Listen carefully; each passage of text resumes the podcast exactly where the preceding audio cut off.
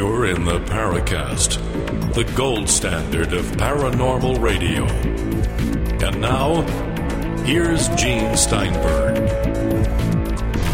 So this week we start our Paracast with a letter that we got from Rosemary Ellen Guiley. Of course, she was the one who appeared with a short interview from the International UFO Conference in Phoenix, and then later on a joint appearance with Phil Imbrogno, the disgraced UFO researcher who turned out to have totally fake credentials.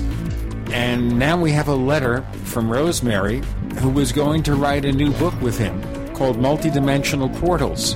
And as a result of all this, of course, she can't attach her name to something like that. So she sent us this note that she wanted us to read. It's also posted in our forums at forum.theparacast.com.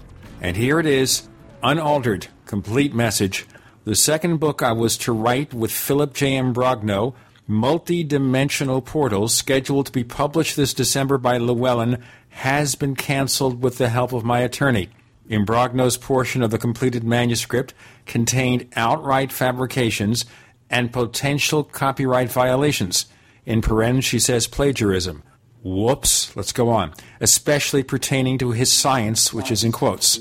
I have the rights to my own material back and am pursuing other projects. I have no further association with Phil. End of message. An end of a very sorry episode, don't you think? Boy, I hope so it's it's really been a tawdry affair, and I, I, really feel for Rosemary. She's such a sweet lady, consummate professional. I learned uh, more than a few things when we did our trip in May to the San Luis Valley. She was absolutely invaluable in the field. She really has just a grace about her that um, I, I really admire, and she is so well versed in the field, and and she's just a joy to work with. And I'm just so happy that she's managed to um, extricate herself uh, without any undue harm, I think, to her professionally from this whole tawdry affair. And I, I really think it's uh, it's really unfortunate that someone like uh, Phil Imbrogno would take advantage of such a such a wonderful light like uh, Rosemary. Uh, you may not agree with some of the subjects that she's written on, or you may have problems with with some of the um, you know the the width and breadth of her material. But uh, one thing that you can't say is that she's not a stickler for crossing her I's and dotting her T's. And it's really unfortunate when you trust somebody to the extent that she did, you know, trusting Imbrogno and then having having this whole tawdry affair just, you know, unfold uh, very dramatically. I think uh, it, it's just I'm so happy that she's been able to extricate herself from any contractual obligations that she may have had. So, as far as we're concerned over here in the Paracast, Phil Imbrogno does not exist. Let's just drop it. Let's move on to another subject, more pleasant one. There's an article from Kathleen Martin in the current issue of the MUFON Journal, and Kathleen, of course, has been a friend of the show. She is Betty Hill's niece. So, what she says in this article is that on July 20th of this year, the state of New Hampshire erected an historical marker to commemorate the 1961 close encounter that resulted in the abductions by the Hills. And I have a picture of it right here. It simply says Betty and Barney Hill incident, and then there's a paragraph about the case, which I'll read to you because consider this almost an official recognition that something interesting happened. Because why else would the government erect, you know, a marker for this? Certainly, it's better than a bridge to nowhere, which they spend what fifty billion dollars for. It says right. on the, yeah, it says on the night of September 19th and 20th, 1961, Portsmouth, New Hampshire couple Betty and Barney Hill experienced a close encounter with an unidentified flying object and two hours of lost time while driving north on Route 3 near Lincoln. They filed an official Air Force Project Blue Book report of a brightly lit cigar shaped craft the next day, but were not public with their story until it was leaked in the Boston Traveler in 1965. This was the first widely reported UFO abduction report in the United States. Betty and Barney Hill. So if you go to this particular location next to the highway in front of Cabin 20 at the Indian Head Resort in North Lincoln, New Hampshire, you will see this little monument erected to Barney and Betty Hill. There you go. How fitting. Isn't it, though? I mean, you know, there are issues of concern I've said about the case. And I know I got a really nasty letter from somebody just a couple of weeks ago when I mentioned on the show in connection with another guest, again, my question about whether the Barney and Betty Hill incident was somehow part of a disinformation effort by the Air Force. They lived there in the military base and everything. And of course, I was attacked for that, saying, of course, it's preposterous, and maybe it is. But I raised the question, but still, so far as I know, Betty Hill was a very sincere person. I met her a couple of times. She seemed like the nicest woman. If you ever wanted a grandmother, Betty Hill would be a great candidate. Really, she's just a wonderful lady.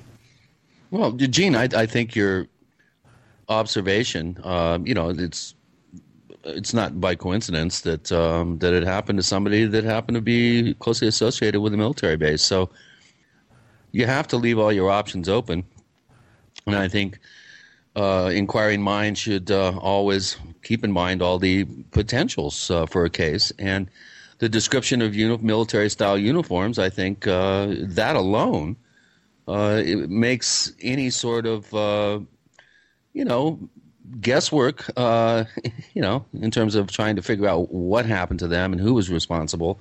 I think the the fact that the military uniforms were described does lean, lend some sort of credence to your, you know, what ifing.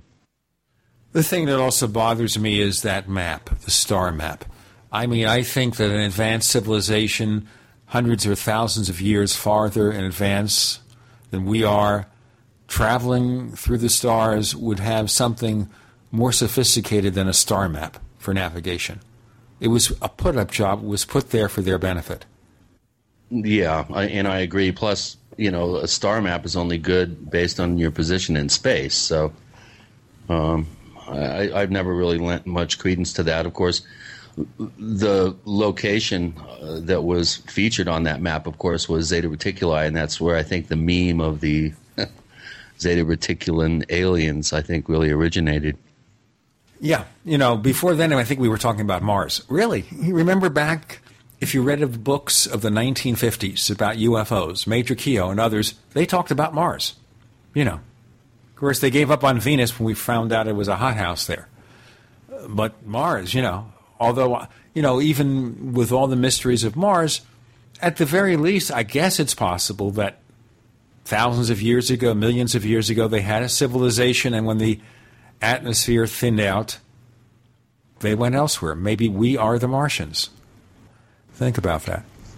Yeah, I've always said, you know, when people ask me, "Do you, so you believe in aliens?" or they tell me you believe in aliens, I always say, "Well, I think we're the aliens. I think whatever's flying around here is probably more terrestrial than we are." Hmm. There you go. Well, right now we're going to explore a phenomenon that we haven't touched too many times on the Paracast, and it's about cryptozoology and Bigfoot. All right. And I don't know whether, if they're real, they would be denizens of our planet or aliens. We've got a couple of longtime researchers from the Pennsylvania Bigfoot Society, Dave Dragosin and Eric Altman. And if I pronounce his name wrong, I'll apologize and fix it later. I do that sometimes. I mean, I can say Christopher O'Brien because, you know, I know who he is, I think. But you know, up till now, like I said, we haven't covered the subject as much as we should. A lot of people suggest that maybe we focus too much on UFOs on the Paracast. And I don't know. We do cover other things. We're going to explore UFOs next week with, of course, a gentleman from Brazil to cover South American UFO sightings. But we've got a lot of other interesting things in the makings. So it's going to be Bigfoot, cryptozoology, and the paranormal Coming up next on The Paracast.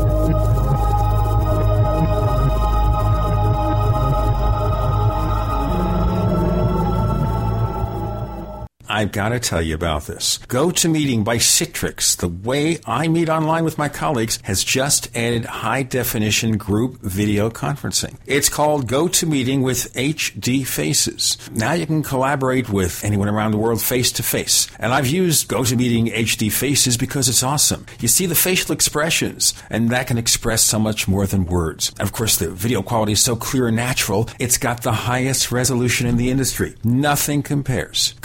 GoToMeeting with HD Faces will make your online meetings even more personal, engaging, and effective. Plus, it's so easy to use. All you need is an internet connection and a webcam. I want you to try GoToMeeting with HD Faces. My listeners can try it free for 30 days. Visit gotomeeting.com. Click the try it free button. Use the promo code podcast. The promo code is podcast at gotomeeting.com. Hi, Jason Lewis here. Anybody who's been listening to my program knows how shaky the U.S. economy is right now. Will we have a V-shaped recovery or will it be a W-shaped one where the nation slips back into recession? Of course, if you think that Washington can spend or inflate its way out of a downturn, you've got nothing to worry about. But as you know, I have my doubts. So let me tell you about gold. Now, as my friend Ted Anderson from Midas Resources likes to say, gold, like all commodity markets, fluctuates in price and you could lose money, but it has never been worth zero. Give it some thought. And if you're interested in converting your IRA to gold or would like to actually have it in your possession, call Midas Resources today at 1-800-686-2237. The US dollar was once backed by gold, but has since lost 90% of its value. And if things don't change, I'm afraid the trend will continue. Call Midas Resources today at 1-800-686-2237 for gold and tell them Jason Lewis sent you.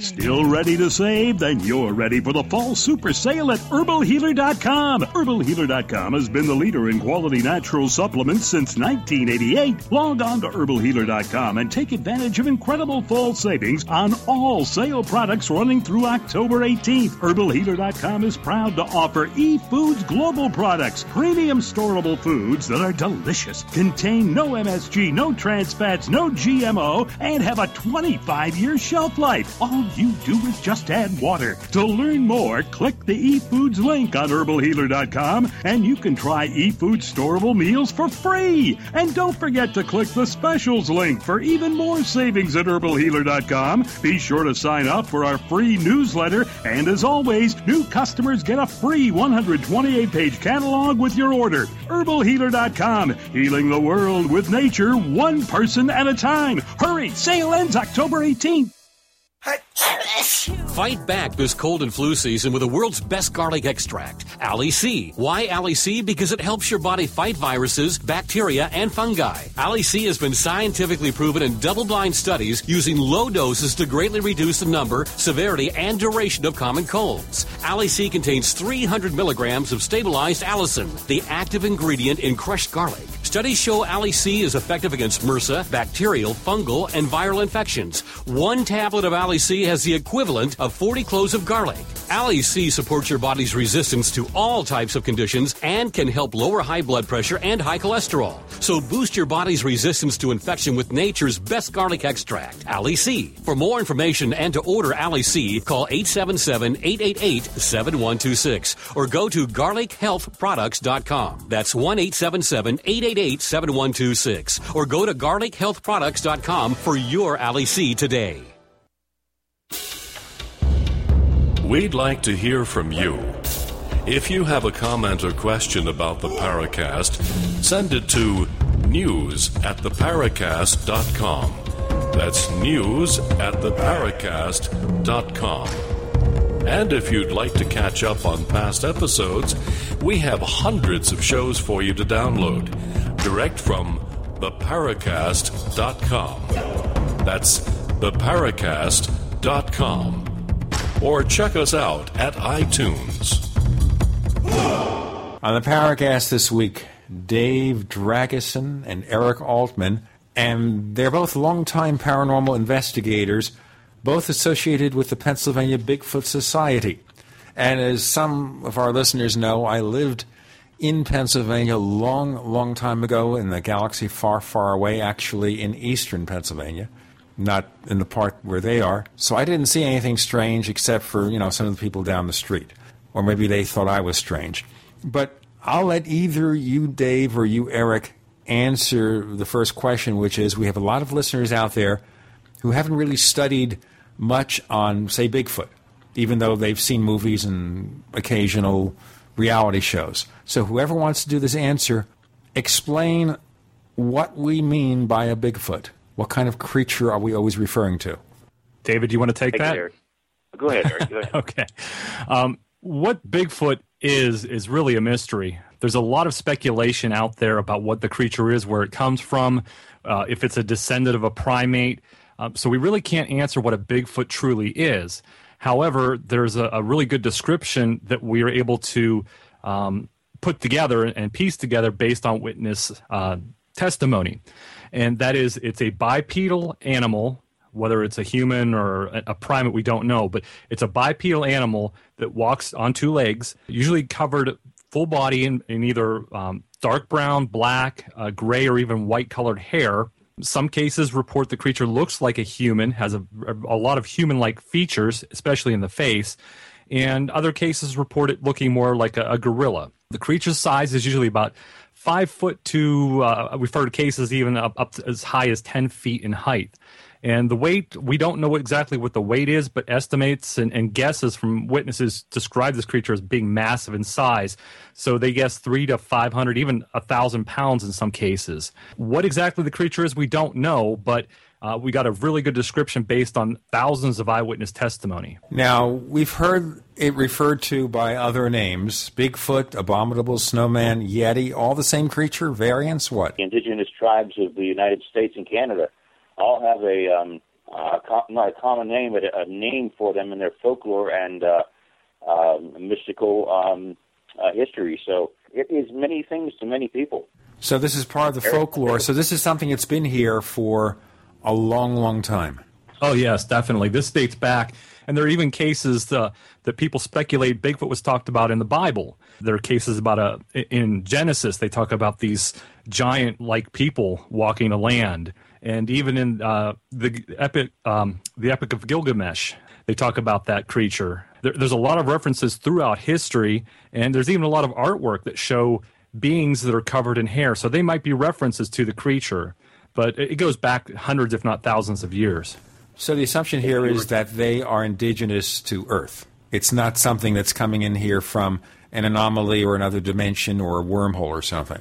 Wow that's that's tough to say simply because the book is still being written. I think uh, I'm in compliance with many of the uh, uh, scientists today who would probably lean toward it being a uh, a flesh and blood creature, but many people feel because of its supposed mystical qualities that it could be uh, paranormal. But then again, if you want to look at paranormal and try to try to discern what that means, maybe we've lost the ability to become normal in a natural sense, like they've been able to progress, and we've become more uh, attuned to the technological world. So we're kind of like stomping in an area that's uh, a little gray uh, as far as being acceptable in a third dimensional uh, another dimensional sense.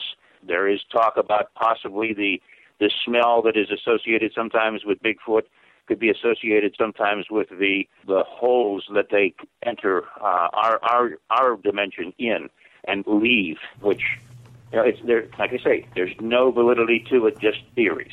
Okay, you mentioned an odor. What kind of odor are we talking about? Take it, Eric. Well, not in all cases, but uh, some cases describes a uh, very foul odor associated with the creature. Some examples would be uh, very strong or pungent body odor, uh, a musky type smell, a wet dog type smell, uh, decomposing matter or flesh, fecal uh, matter.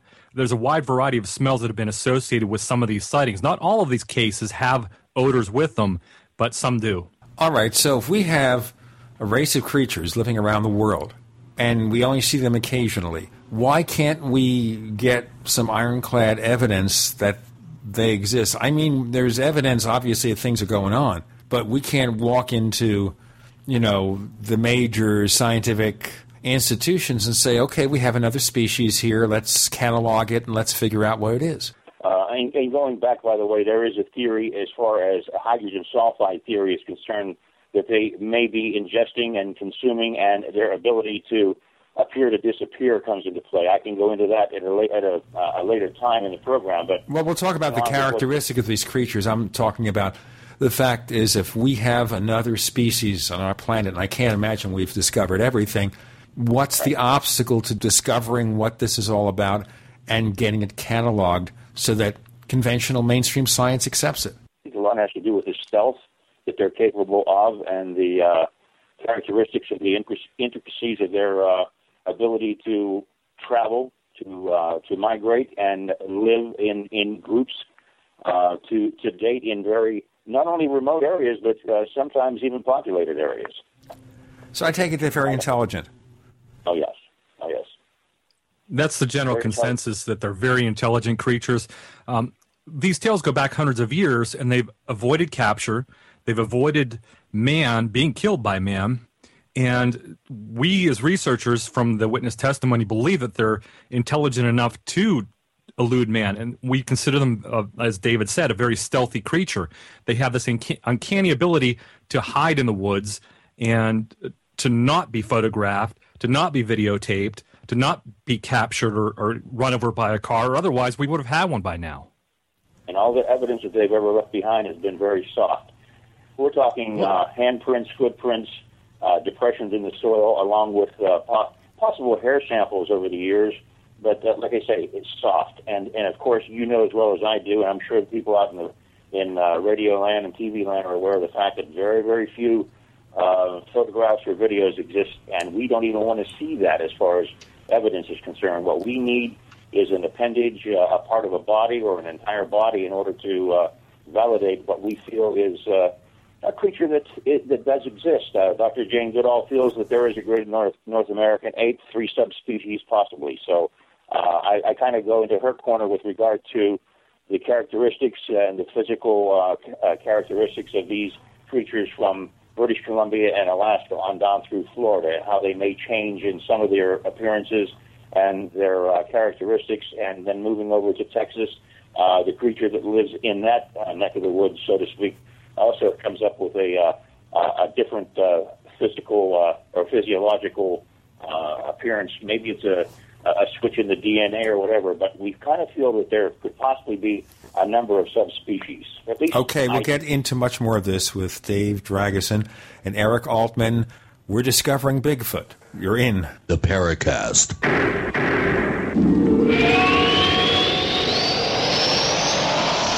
The GCN Radio Network, providing the world with hard hitting talk radio. GCN. Great talk radio starts here. Neighbors, do you need to bring the final touches to your latest podcasts? Clean up the soundtrack of that holiday video. Mix together a few takes from your last jamming session. Process the audio files of the video game you're creating to sound just right. But look no further. Whatever audio related task you're looking to perform, Amadeus Pro is the tool for you. It's the Swiss Army knife of sound editing. Go to hairersoft.com. H A I R E R soft.com. So here's what happened. I was placing an order online the site went down. It just stopped responding. It took hours before it returned, but I had already placed the order with another company. If your site goes down, you could lose business. And if you have a business or personal site, you'll want to know it's easy to run and it will stay online. At iWeb, your site is hosted on one of the most reliable networks in the world. Check it out. iWeb.com. That's iWeb.com. Before you throw away your used batteries, you need to listen to this. Now, going green can save money. Go green and save money by giving life to your used batteries by charging them with the Renaissance Charger. The Renaissance Charger uses a new revolutionary battery charging technology that effectively extends the life of new batteries and gives new life to used batteries. Invented by legendary audio genius John Bedini, this unique and patented charging system rejuvenates the electrochemical plate structure in the battery without additives, increasing capacity and maintaining cell integrity. Renaissance Charge offers a full line of products made in the USA for all types and sizes of batteries. Find out why our customers tell us the Renaissance Charger is the only battery charger they will ever use. Save your money, save the environment. Visit us online at r-charge.com. That's r-charge.com or call us at 208-772-4514. That's 208-772-4514. Be a part of the revolution today. OpticsPlanet.com is where discerning gun owners and outdoorsmen go to gear up. Optics Planet has the best selection of rifle scopes, red dots, night vision, holsters, bags, and tactical gear on the planet, with always low prices, free shipping on most orders, and expert customer service. Go to OpticsPlanet.com slash GCN to get a free gift with purchase. That's OpticsPlanet.com slash GCN or call 800 332 Optics. 800 332 6784. We want to know how do you use WebEx? I use WebEx anytime I need to meet with clients. With the new WebEx high quality video, it's like meeting face to face. Connect online and share what's on your computer screen with others, anytime, anywhere, on their desktop, on their laptop, or mobile device. How do you use WebEx? Go to WebEx.com right now and try WebEx free. WebEx from Cisco. W E B E X.com. The food storage industry leader has done it again. Introducing FDG clubs and survival bucks from the Freeze Dry Guy. For over 39 years, the Freeze Dry Guy has served various government agencies and the private sector with the finest in storable foods and emergency rations. If you've wanted to build emergency food supplies but couldn't afford it, now you can. Go to freezedryguy.com, click on products, and look for the Freeze Dry Guy clubs to pay as you go. Now you can build food storage without going into debt. Choose from a payment range of $95 to $450 per month. Our clubs work with everyone's budget. Plus, when you join Freeze Dry Guy clubs, you'll get additional rewards. For example, this month, get 10% back in survival bucks on all purchases in the Freeze Dry Guy product line, plus free shipping within the lower 48 states on any order amount. Hurry, go to freezedryguy.com or call 866 404 3663. That's freezedryguy.com or call 866 404 3663. The Freeze Dry Guy, the best you can buy. Hi, this is Don Ecker, and you are tuned into the Paracast. Let me tell you what, you're going to hear stuff here that you probably won't hear anywhere else. Hear that, George Noory? On the Paracast with Gene and Chris, we're discovering Bigfoot and other stuff coming up with Dave Dragosin and Eric Altman for the Pennsylvania Bigfoot Society. They've been studying these things for many years. We're trying to figure out why they seem to be so darned elusive and how do we nail it down. Now, getting to hair samples, and either of you can take this, getting to hair samples, if we had them, we could do DNA testing, I suppose, and figure out that we have a race of creatures here that we haven't cataloged yet. Well, that is true. Um, however, we don't have a species to match the DNA to. So all we can come up with is it's not matchable or identifiable to any categorized or cataloged animal species or, or human like species that we have on record. So all we're left with is an unknown animal. And until we have something to match it to, we can't positively identify what that hair or where that hair came from. Okay, so we, we can't identify it, but do we even have the hair sample that we could look into? Is there such a thing? Are there hair samples that we could say, well, it's not a conventional animal? Oh, yes. There have been hair that's been collected for years by various researchers. And uh, there's a gentleman, um, Dr. Henner Fahrenbach. He used to work at the Oregon Primate Institute. He's now retired. He would get hair samples from various researchers around the country. They would submit these to him, and he'd do microscopic tests on them. And back back then, we really didn't have DNA as an option to work with when he was doing this. But he would be able to look at the structure of the hair and match it with known species of animals that he had cataloged and categorized. And he ruled out a lot of those species with, with, I believe it was 12 or 13 strands of hair that was sent to him. And he felt those were authentic, legitimate Sasquatch hair. Now, he couldn't prove it because he didn't have a, a specimen or uh, part of a body to match it to, but he felt because they didn't match a known animal and they were very close to some animals such as primates or even uh, like a, a, hominid he felt that they were a bigfoot hair so yes hair has been collected over the years and, and most of it's been categorized as either unknown or unspecified creature. Okay another question about this. We assume they don't live forever and that at some point they might die. Do we assume their civilization or their culture or whatever they are is advanced enough to bury their dead so we don't ever see that? Not a fact, but it's kind of like an assumption. in many cases, along with the fact that if uh, you're at all familiar with how uh, a corpse in nature can deteriorate and go to nothingness, you realize that that can happen quite quite quickly, depending upon the uh, atmospheric conditions and the you know particular area where a body or a corpse is uh, going to lie and be subject to the various uh, insects and creatures that would scavenge it. Uh, so it's going to be gone quickly. I've never, I've hunted all my life. I've never seen a, a full body of a, a bear or a, a white-tailed deer in the woods.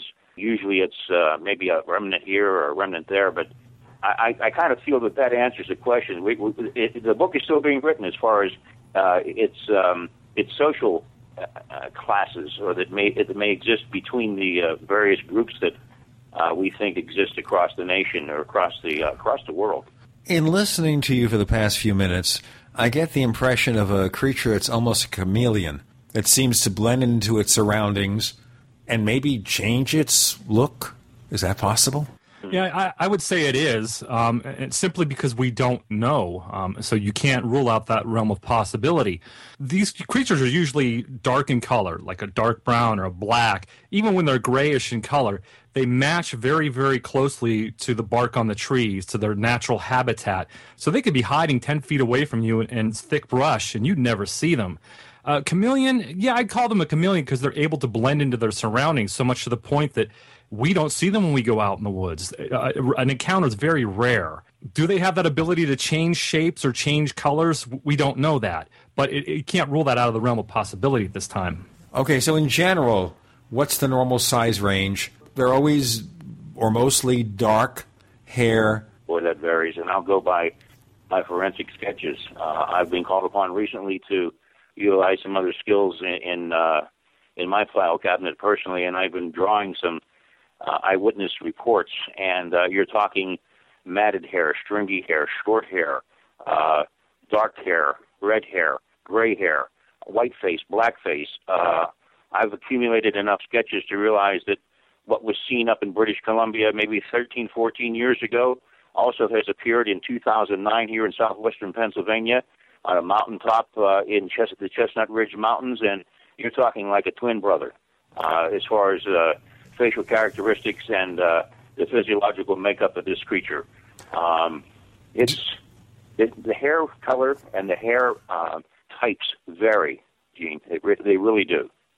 Now, in terms of the noise they make, do they roar at you? Do they speak gibberish? What? Go ahead, Eric.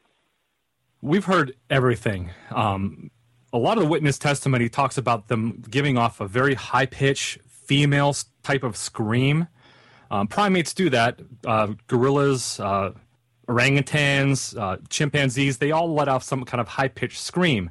And it's often been said these creatures do that, but they're also described as giving off low grunts, growls, uh, like a wolf or a bar- barking type noise, um, howls.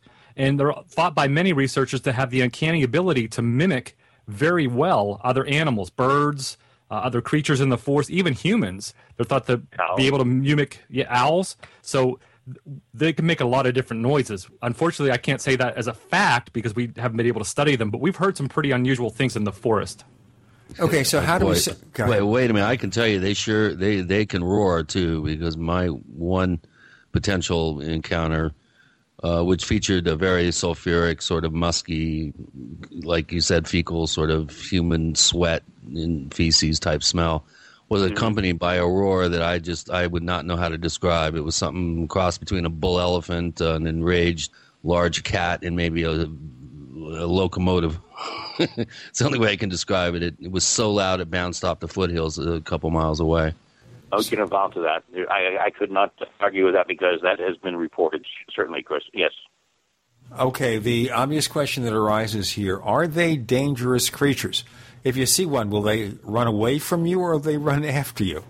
Well, I know they're territorial, and if you pose a threat to them, they're going to warn you ahead of time by some of the primate language, and that would be the tossing of um, articles from the forest floor. It could be the size of uh, acorns to uh, rocks the size of cantaloupes, but they seem to be pretty good uh, throwers uh, as far as missing you, but they're going to warn you. We've had reports of a, um, a situation in the center of Pennsylvania where uh, primatologist was studying, and uh, he had one charge him, but only charged him like a like a, a silverback would, and stop uh, yards away uh, because he had been in this area for a period of, uh, I believe, maybe six seven years, studying them eating the uh, uh, the painted turtle eggs in that area, so they were used to his presence. Um, it's uh, it's it's uncanny the uh, the uh, the, the danger is is imminent. I would have to say, don't don't get their ire up as far as that's concerned, because he, I've heard I've heard tales where just this past weekend we were at a conference and a gentleman told me that when he was a young boy, uh, and this would be again in the southwestern Pennsylvania area on Laurel Ridge, uh, his grandfather witnessed um, a creature tear apart 15 dogs in a period of just uh, a matter of minutes as the dogs attacked the creature. This was probably, sheesh, probably 40 years ago, but he remembers it uh, indelibly in his mind. So if it's threatened, it's going to stand its ground, and because of its size, a, a huge adult, you know, being anywhere from 7, 8, 9, 10, 12 feet, weighing over 500 pounds, I wouldn't want to mess with it. I wouldn't want to go up against it. And I'm uh, I'm like uh, 280, uh, 6'1". Uh, I, I I just can't see uh, anybody threatening it to the point where uh, you're going to, I don't know, not be not be threatened back. Put it that way. Well, I'll tell you, the Eagles' defensive line could sure use a guy like that. we'll get into that and the sporting implications with Dave Dragosin and Eric Altman. Bigfoot's on the table. You're in the Paracast.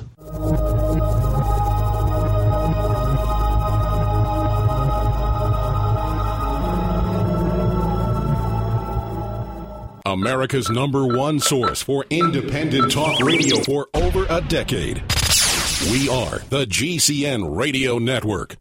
Ray Perkins, a reclusive veteran burned out from the Gulf War, lives tortured by relentless, perplexing nightmares. Nightmares of a horrific battle in deep space and of a mysterious woman suffering in agony for her devastated world.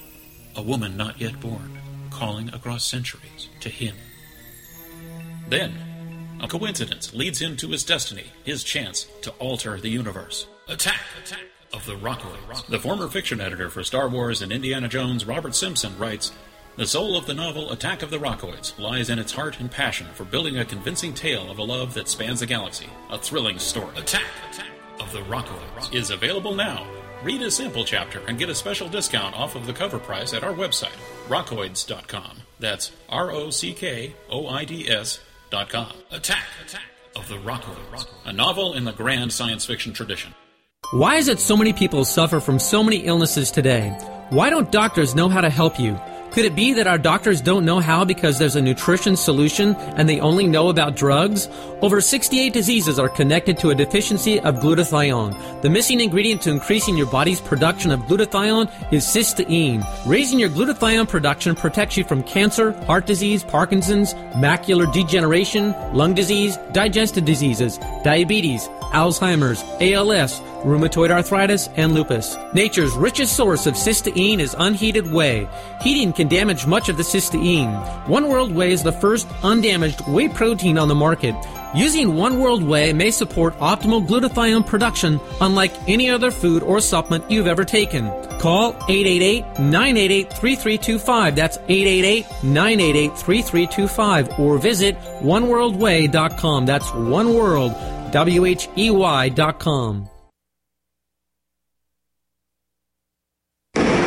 Hi, I'm Mark Craighead, founder of Crossbreed Holsters. I designed our top-selling holster, the Super Tuck Deluxe, to solve the problems of being poked, pinched, and gouged while carrying concealed. The Super Tuck Deluxe is the most comfortable, most concealable holster on the market today. We offer a two-week free trial and a lifetime warranty. Visit us at crossbreedholsters.com. Don't forget crossbreedholsters.com. We want to know how do you use WebEx? Last week, I started a meeting on my office computer. I had to go cross town for another meeting. So Mike drove, and I was able to finish my WebEx meeting using the WebEx app on my smartphone. This is how you do business. Connect online and share what's on your computer screen with others. Anytime, anywhere. On their desktop, on their laptop, or mobile device. Go to WebEx.com right now and try WebEx free. WebEx from Cisco. W E B E X.com.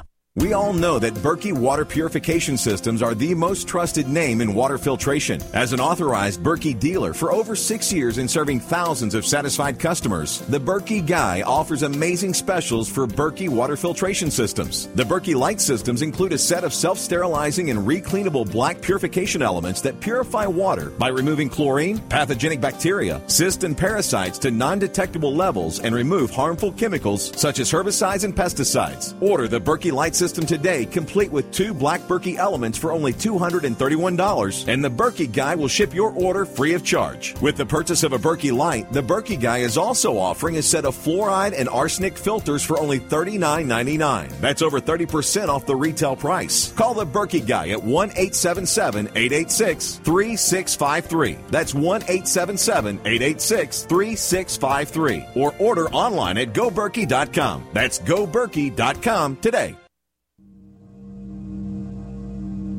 This is Leslie Kean, and I'm with the Coalition for Freedom of Information, and you are listening to the Paracast. For this episode, Chris O'Brien has been using his best Bigfoot style voice. Is that correct, sir? I haven't even started. I'm just getting warmed up. Okay. As the episode progresses, you notice his voice gets deeper and deeper. And suddenly it's down. Anyway, Dave Dragosin and Eric Altman joining us. We're talking about Bigfoot. We'll get into other stuff soon. But the question that was raised here obviously, you don't want to get their hackles up and you don't want to threaten them. Are there any cases on record where they've attacked people or maybe hurt people? There are a couple cases that have been reported and documented. Whether or not they legitimately happened, we don't have factual evidence to say that's true. But these cases are, are older cases from the 1920s and uh, even back in the 1850s. Uh, yes, there are cases in history where these creatures have been reported to have attacked a human or been very aggressive towards humans. We can't document, we can't prove that factually, but there's documentation that's been written down and collected. Most of these reports come from the uh, early 20th century and the late 19th century. Uh, in 1850, uh, there was a report that was uh, filed by uh, Teddy Roosevelt in his book called The Wilderness Hunter. And there's an interesting story in there about a trapper named Bauman and his partner that went into a pass in Idaho to do some prospecting and trapping. And while they were in this area in the mountains, they were uh, approached by this creature. And uh, it would harass them around their camp. It would walk along the tree line it even came to the, the mouth of their lean to one night, and they became so frightened of it, they shot at it. Well, after a few days of this going on, they had enough, and they decided to leave the mountain pass. And they went out to get their traps that next day. And because it was sunny and bright outside, they figured, oh, this creature's not going to come around. They went and collected their traps, and they split up. Um, Bauman's partner said, I'll go back to the camp, clean up the camp, get us ready to go while you collect the rest of the traps. Well, Bauman did that. He collected the rest of the traps, and on returning to the camp, he found his partner with a broken neck and large fang marks in the neck and these huge human like footprints surrounding the body. Can I say if that story is true and it actually happened? No, it was a tale that was passed on to our former President Roosevelt. But it's one of those documented cases where it was written down. And there's been other cases like this, but they're very, very rare. Okay, so this okay, is something around Mount St. Helens uh, is a famous one from the early 20s where a Bigfoot was shot by uh, a miner who was part of a group of, of, miners in the area. And that night, they were attacked by a group of Bigfoot that were throwing, rolling huge boulders down the down the hill on them and ra- running full speed into the door. Right, that was uh, Fred Beck and uh, his encounter with, with, what he called the Hairy Mountain Devils, and it took place in a, a mountain pass, Mountain Canyon, that's now known as Ape Canyon, and uh, it's a very famous story. Um, Fred Beck swore it until the day he died. It happened. He wrote a book about it. His battles with the, uh, the Mountain Devils, and th- that's just another one of those cases. But here in these two cases, uh, and these are probably one of the few rare ones that happen, both witnesses or uh, both humans shot at these creatures, therefore invoking them, provoking them, um, and the creature retaliated. It attacked the the uh, the cabin the miners were staying in. It attacked the Bauman's trapping partner and killed him. So there's been cases where they've you know been curious and coming around, and for whatever reason, the humans shot at or you know like you said shot at the one creature and these creatures retaliated so i don't think it's a case of them being aggressive or violent i think it's a case of them being defensive what sounds I'd like to get out of There's been there. some cases in uh, some Yeti, uh, a very I think well known case in uh, in the Tibet Nepal area of a yak herder, a girl who had a Bigfoot come down and wring the neck of uh, one of her yaks in front of her in broad daylight for no apparent reason. So they can exhibit aggressive behavior, but I, but I do agree that uh, I think the, uh, those very rare cases where you have real you know head to head conflict, let's say um, are as a result of humans uh, taking shots at them or or somehow uh, you know really angering these creatures. There's no doubt that there's a, a record of uh, various instances whereby chickens have had their uh, necks twisted off. Uh, domestic animals who uh, have run toward the beasts or toward the forest creatures have been attacked. Uh, they, they certainly seem not to like uh, cats or dogs uh, that, that kind of infringe upon their territory. Uh, the I don't know. The one story comes to mind. It seems to be kind of uh, an, an in-your-face, leave us alone situation. Is uh, one from the uh, Texas area and the Sabine River, the East Sabine River, where a hog hunter had baited and was up in a tree and watched while the hogs came up the river at daybreak and uh, uh, noticed something moving from tree to tree. When he put his scope up on uh, what was grabbing his attention, he noticed that it was uh, a big hairy hominid, and it jumped out of the tree and in two leaps swatted a hog up against a tree, ran over, pummeled it to death. The other hogs scattered. This creature stood up and gave a couple of whoops and grunts in uh, in a dis- uh, direction away from the hunter, and was answered uh, in two different directions, as though maybe it was hunting in packs. It turned around grabbed the hawk, put it under its arm, and began to scan the uh, the tree line where this hunter was located. It located the hunter and just looked at him and bared its teeth and growled at him. And that's when he noticed it was a female, and she turned and walked away with a hog under her arm, just as if to say, you know, this is our territory. This is what I've done. And of course, he sat sat in the tree, just dumbfounded for a good half hour before he left, never to return. Well, I know if I saw anything like that, I'd be running in the other direction. I wouldn't worry about upsetting or provoking anything like that. How's that for an in your face situation? That's my favorite story. That really, really is. I had a case in the San Luis Valley, right along the Colorado New Mexico border, where uh, a hunter spotted a pair of Bigfoot that appeared to be stalking a herd of elk. And then uh, I think a day or two later, uh, two sets of tracks were found uh, over you know various terrain, mud, uh, snow, ice, bare you know bare ground. Uh, the tracks went for hundreds of yards. They were investigated by the county sheriff's department there, and uh, they found drops of blood that appeared to be.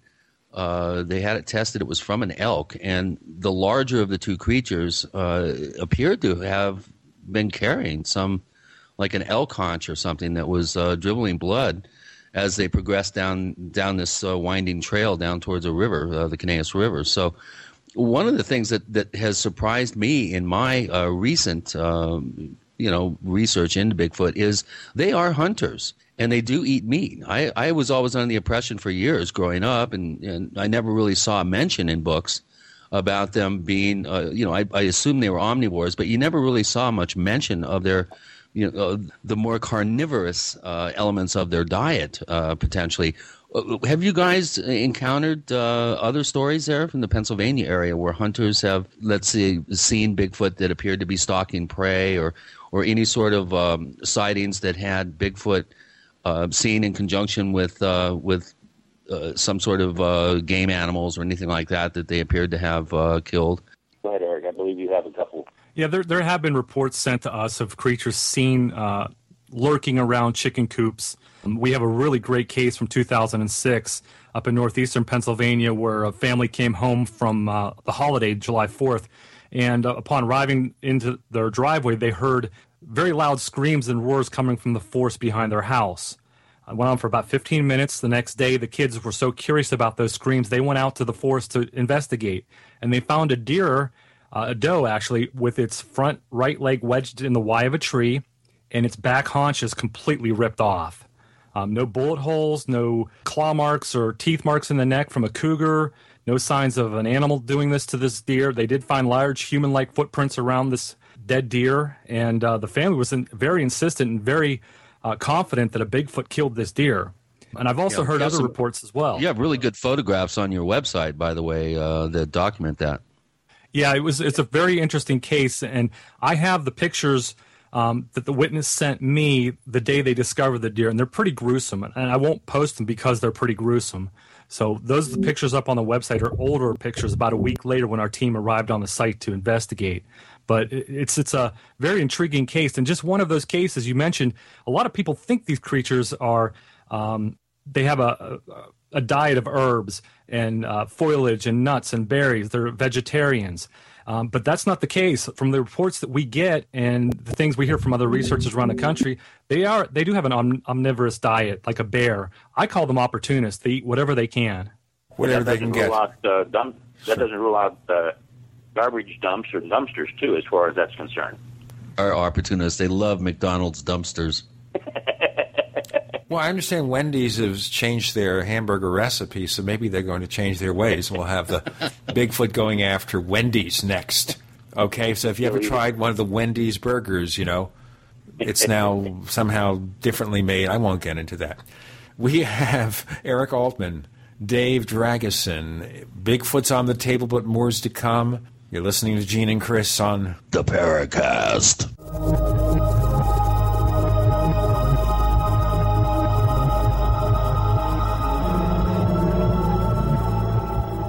Are you tired of searching for great talk radio? Something more important. Search no more. We are the GCN Radio Network. Hi, this is Ted Anderson. If you own an Apple iPhone and love to listen to your favorite programs on GCN, I've got good news for you. I'm proud to announce that GCN has a brand new iPhone app available for our dedicated listeners at GCNlive.com. Listen to your favorite hard hitting GCN programs live or on demand right on your iPhone. And the best part? The GCN iPhone app can be yours absolutely free. Download the iPhone app today by clicking on the banner at GCNlive.com. Again, that's GCNlive.com. We the people grow cotton, weave fabric, engrave ink, embed strips and fibers to protect from counterfeit and carting to a private bank, having it led back at interest, forcing taxes to service debt. This capitalism, or was Jefferson correct when stating a central bank issuing the public currency is a greater menace to the liberties of the people than a standing army? Ted Anderson, I'm placing a free silver dollar in a book that explains our monetary system. Call for your copy, 800 686 2237. It's time to understand the system. Call 800 686 2237. That's 800 686 2237.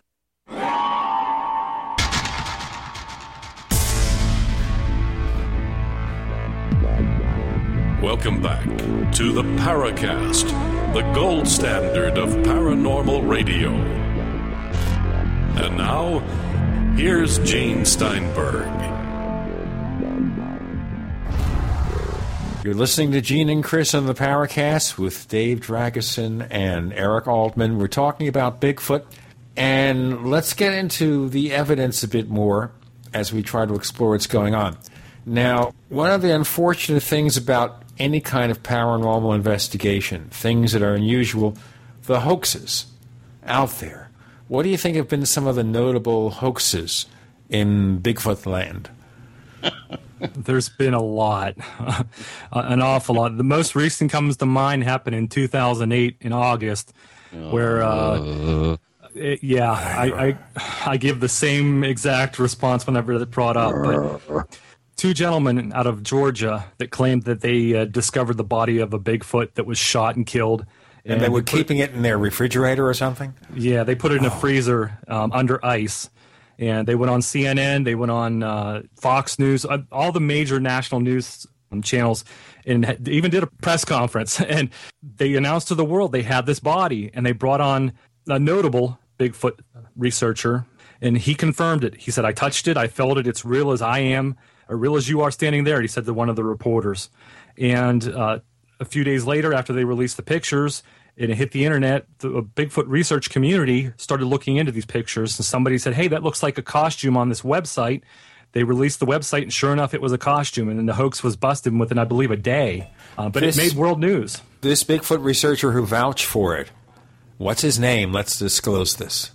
I'd rather not. we'll just we'll just say he's a very notable researcher. A lot of the folks in the research community know who this gentleman is. Is and, he less notable now? I hope. Well, notorious now, I think is the best way to put it. And I don't want to mention his name because he he doesn't he likes to uh, go out and sue people for uh, slander. So I'm not going to bring his name up, but he's very notorious in the Bigfoot community now, and a lot of people um, feel that he has a very negative reputation because of that. Well, you know, there's one thing about suing people. If you're suing somebody for defamation, truth is your best defense. After having my own talk show on commercial radio, I agree with you wholeheartedly. we haven't been sued yet, and I don't know how our network Ooh. would take it. Yeah. Well, here's one that, that's always intrigued me. It's one of my favorite uh, kind of anomalous cases, and that is the case of the uh, the Minnesota Iceman that was mm-hmm. uh, displayed under ice I think in the 60s. And um, I think the storyline was that it was perhaps shot somewhere in Southeast Asia and brought back by returning GIs. It was bought by a, some rich, shadowy California uh, millionaire. And it was exhibited for a short time, I think, uh, in Minnesota. Argosy magazine uh, had an issue that featured it, and there were some very intriguing photographs in it. And I think uh, Ivan Sanderson may have had a look at it, and he left scratching his head, thinking that maybe that this was something legitimate. Do you guys uh, have any information on that? Do you think it was a hoax? Uh, the the thing disappeared. The specimen disappeared. It seemed to, I think, was shot through uh, the left eye, if I remember correctly. Are you familiar with that case? I certainly am, and personally, I, I do believe that it could possibly have been real, very similar to the diversion off a body that was uh, displayed in France for a while, many, many years ago. Take it, Eric. Yeah, we don't have any uh, support that that creature was real or a hoax. Um, there wasn't really any physical evidence collected that I'm aware of. Uh, you are correct in saying the body did, did, did disappear, and it did.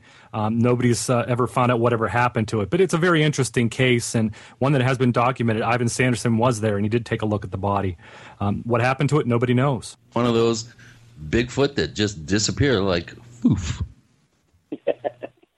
um, which, again, I'm going to bring up a, uh, a hydrogen sulfide theory. The fact that uh, it is a uh, part of uh, uh, the, the natural uh, environment all over North America, and it's it's readily available in rotting vegetation and in karst material and so on. And it's believed in some theories in some circles that they could possibly either ingest or somehow through the process of osmosis uh, get the nutrients involved from H2S, uh, not only lowering their metabolism, uh, which enables them to not have to eat as much for their large frame and just eat high protein concentrations such as a liver and maybe uh, part of a, a, a whitetail and uh, continue its merry way without having to uh, uh, you know eat loads of food and and then at the same time uh, use that uh, hydrogen sulfide possibly as part of a defense mechanism when it's seen in the woods. And all of a sudden, when it releases that odor, very similar to a skunk, it is so overwhelming that uh, those who may be around it, uh, which it wants to avoid, uh, become so overwhelmed by it that the Bigfoot appears to disappear. And they lose track of time. They get sick. They become very disoriented. Uh, they they fall down. They become dizzy because of the uh, uh, the terrible effect that it has on their body, which was emitted by uh, these forest creatures. So that's just that's one theory. Well, how would they how would they maintain muscle mass and and maintain such a uh, robust physique? Uh, these creatures, uh, to my knowledge, have never been really reported as being emaciated, as being uh, perhaps even sickly. There is a case from Harrison Hot Springs, I think, in the mid 70s, mid to late 70s, where uh, what appeared to be an elderly Bigfoot came down, chased away a bunch of soakers at a hot springs there uh, in the Harrison Hot Springs area, and uh, soaked in the hot springs. But other than that, I mean, I've I've done quite a bit of research in this subject. I can't recall, and that it's a good point that you're bringing up there about their uh, you know high protein possibly diet not needing to eat much because of H2S but how would they maintain muscle mass I mean it doesn't make sense to me that a, a creature that looks like it works out every day in terms of its actual physique would be able to maintain such a robust uh, physique.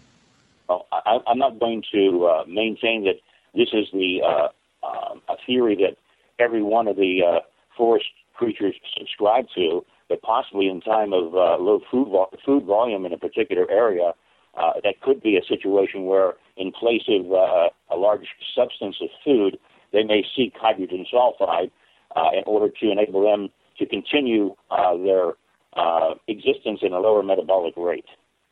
And to get some sort of uh, uh, maybe we should have a say, Bigfoot a Bigfoot diet. We should uh, like package it and like make a million dollars. You know, we'll do a hydrogen sulfide uh, Bigfoot recommended diet. Well, I know of a local health food factory right here in the Phoenix area. I can call them up and see if they're willing to do it. They, of course, prefer to sell sexual enhancement medications of different sorts, potions and, And how stuff would like how that. would you know that, Gene? Well, because the artist who does all the graphic design is a friend of mine, and I help him with oh. his computers. That's why. Oh. So you model- it's not what you think it is. What an angle! What an angle! You think? I couldn't resist. I know. I knew you were going to stick that in there, and you're going to try to stick it to me, but I will not let you do it. Oh, Touch that one there, Gene. There you go. There you go. But I think part of the issue here is that with all this stuff, you know, we're trying to figure out the culture, the evidence about creatures that it's very difficult to prove. And I'm going to ask that other devil's advocate question. Is there any possibility that after all the research you've done that maybe, you know, it's a great exercise, but we're never going to come to any answers? Maybe not in my lifetime. Yeah, I'd have to agree Mm, with that. I disagree. I think of all the paranormal phenomena, we have the best chance of uh, of getting a leg up on the reality of this situation, much more so than UFOs or other so-called paranormal phenomena. If this is a real crypto creature lurking about that's not truly paranormal, that is an undiscovered as yet identified species, then I think ultimately uh, we will have evidence. But the fact that we don't uh, gives people like uh, Jack Lapseritis, what's he call himself, Kewaunee. He wrote the book The Psychic Sasquatch, and uh, what do you think of the whole New Age kind of bent on this whole thing that that Bigfoot is an evolved being, that it's has uh, the ability to sh- uh, shapeshift or go in and out of dimensional doorways. I mean, there are quite a number of cases where Bigfoot tracks seemingly start out of nowhere and then go for a while and then disappear out into thin air. I mean, how how how do we as field investigators how are we able to explain that or reconcile um, what appears to be very uh, you know compelling visual evidence uh, staring at us on the ground? I and I'll tell you what, this is the question that we'll have to hold the answer for. We're talking to Eric Altman, Dave Dragosin with Gene and Chris. You're in the Paracast.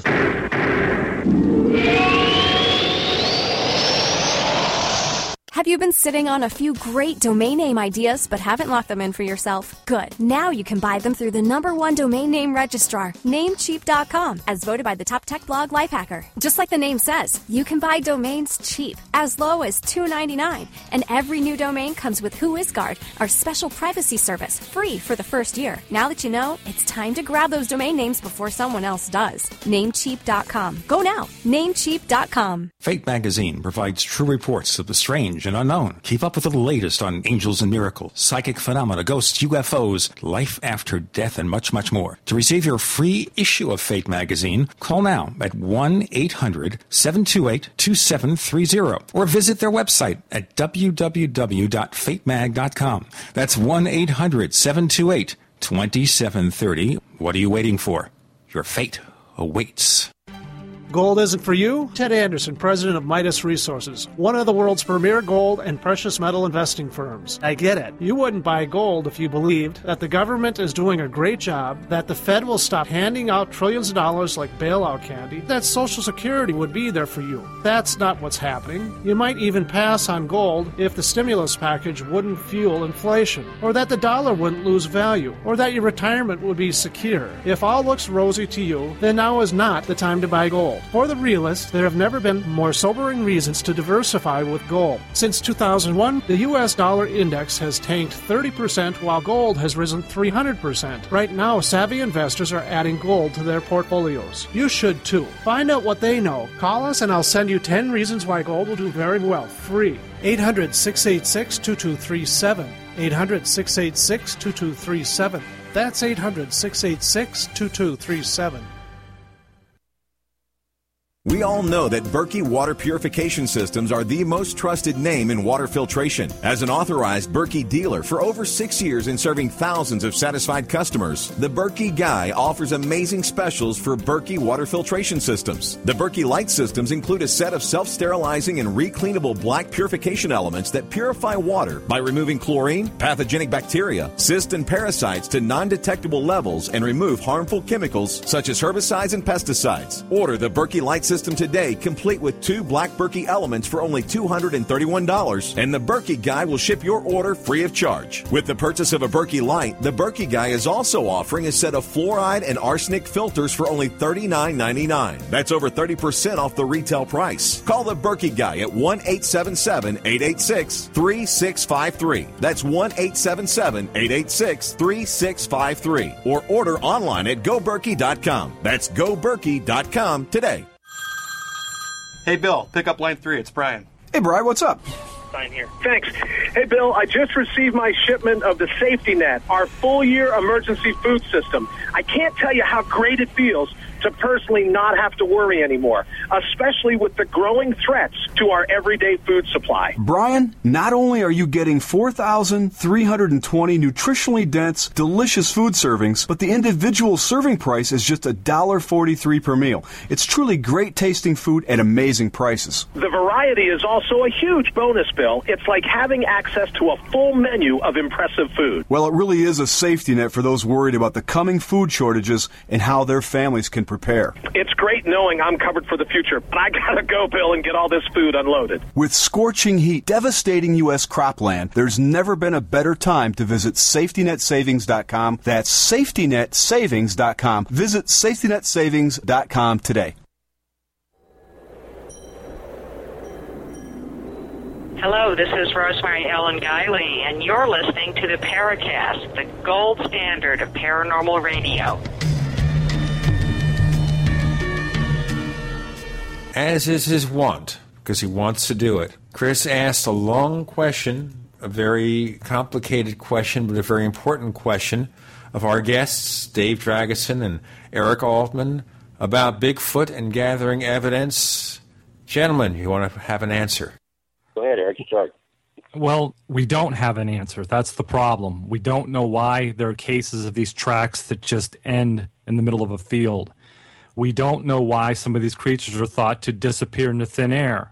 Uh, we really don't know why we're not able to get a body or get a specimen or get solid concrete evidence. There's a lot of answers we don't have yet and we're still looking into.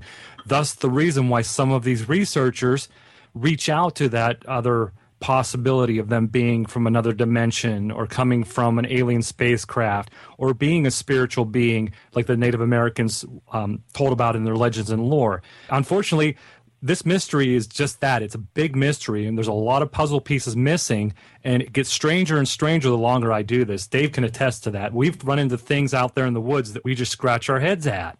And you can't really answer why we can't collect evidence why these evidence is, the footprints in the field why they disappear I, I honestly don't know. I've been so dumbfounded in cases like that and just i don't know. But i don't Why go reaching out saying they're you know, mystical creatures and they have that ability. I just try to solve the, the answer for that particular riddle. Also, why is it that it seems that there are maybe some people who are more attuned to see them on a repeated basis than others? Are they closer to nature? Are they closer to uh, the metaphysical forces that be that are about us than uh, than the bulk of uh, our researchers are concerned?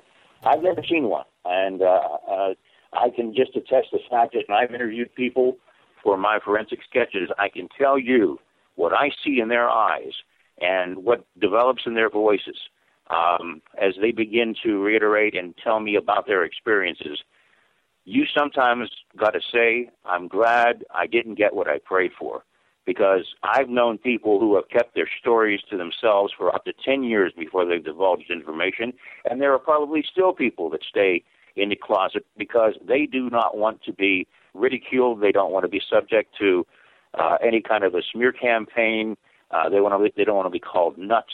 I, I feel sorry for them, especially if uh, they have a story to tell that they're worried about it falling on a deaf ear or possibly uh, a person who's going to make fun of them. The metaphysical world is a strange one, which I, I don't I know very little about as far as uh, my my investigations are concerned, but I respect it, uh, and uh, I'm, I'm in a, a kind of agreement with Chris. I think we're closer than ever before as far as possibly one of these creatures goofing up and slipping. Uh, I, I really feel that either by accident or by curiosity is going to be the two keys by which we're going to be able to get some hard evidence on these guys. Absolutely agree. I'm still on the fence on that because I, I really think that, and I've been doing this a long, long time, and it seems like we take one step up and two steps back when it comes to these creatures. They're always finding a way to outsmart us.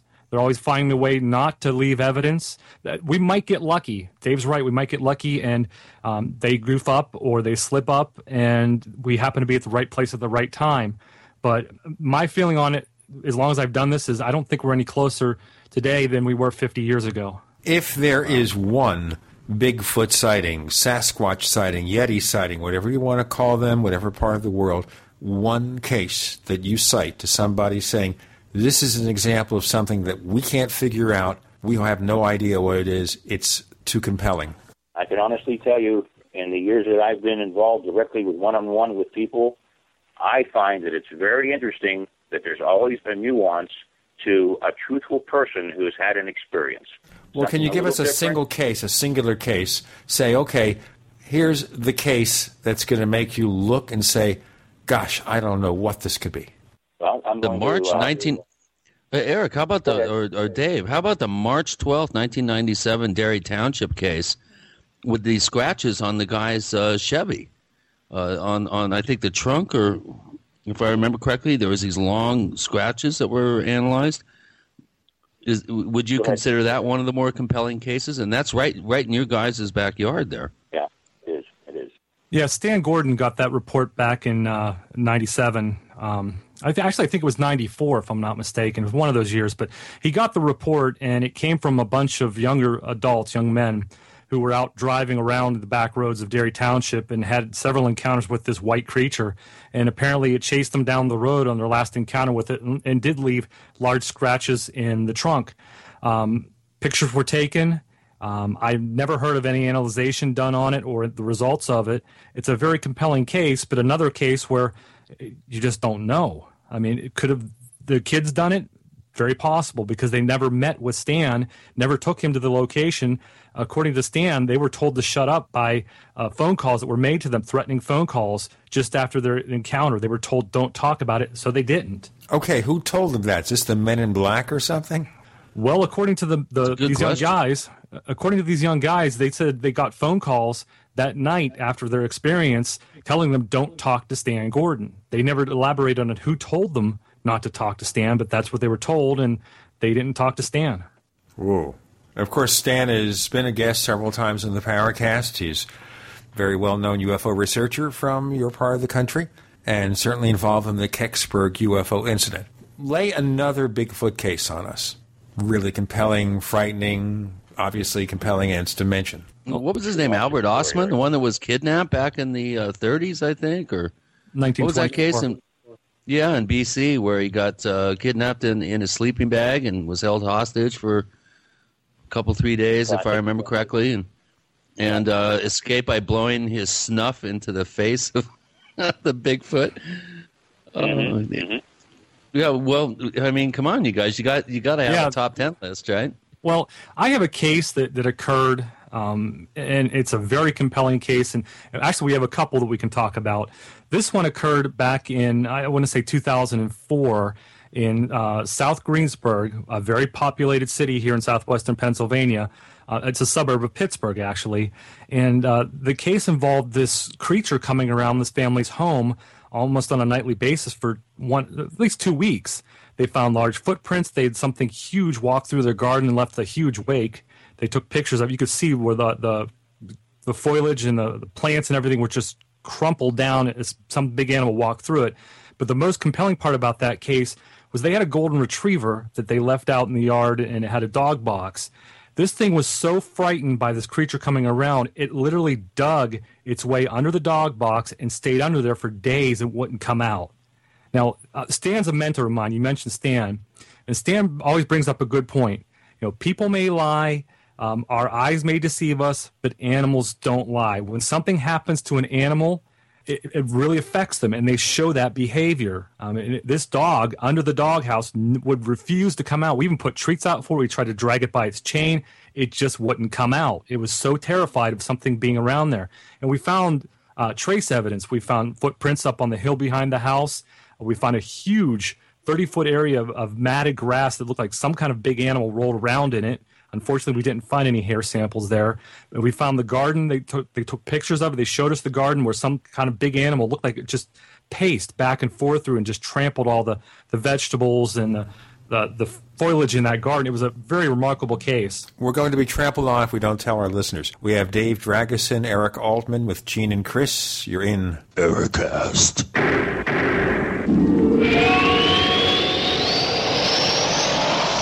The GCN Radio Network, providing the world with hard hitting talk radio. GCN. Great talk radio starts here. Ray Perkins, a reclusive veteran burned out from the Gulf War, lives tortured by relentless, perplexing nightmares. Nightmares of a horrific battle in deep space and of a mysterious woman suffering in agony for her devastated world. A woman not yet born, calling across centuries to him. Then, a coincidence leads him to his destiny, his chance to alter the universe. Attack! Attack! Of the Rockoids. The former fiction editor for Star Wars and Indiana Jones, Robert Simpson, writes The soul of the novel Attack of the Rockoids lies in its heart and passion for building a convincing tale of a love that spans the galaxy. A thrilling story. Attack! Attack! Of the Rockoids is available now. Read a sample chapter and get a special discount off of the cover price at our website, rockoids.com. That's R O C K O I D S. Attack! Attack! Of the Rockoids. A novel in the grand science fiction tradition. You know that drinking pure, high alkaline water is one of the most important factors in maintaining high energy and vibrant health, and most experts agree that the water you drink should be at a pH level of 8 or higher.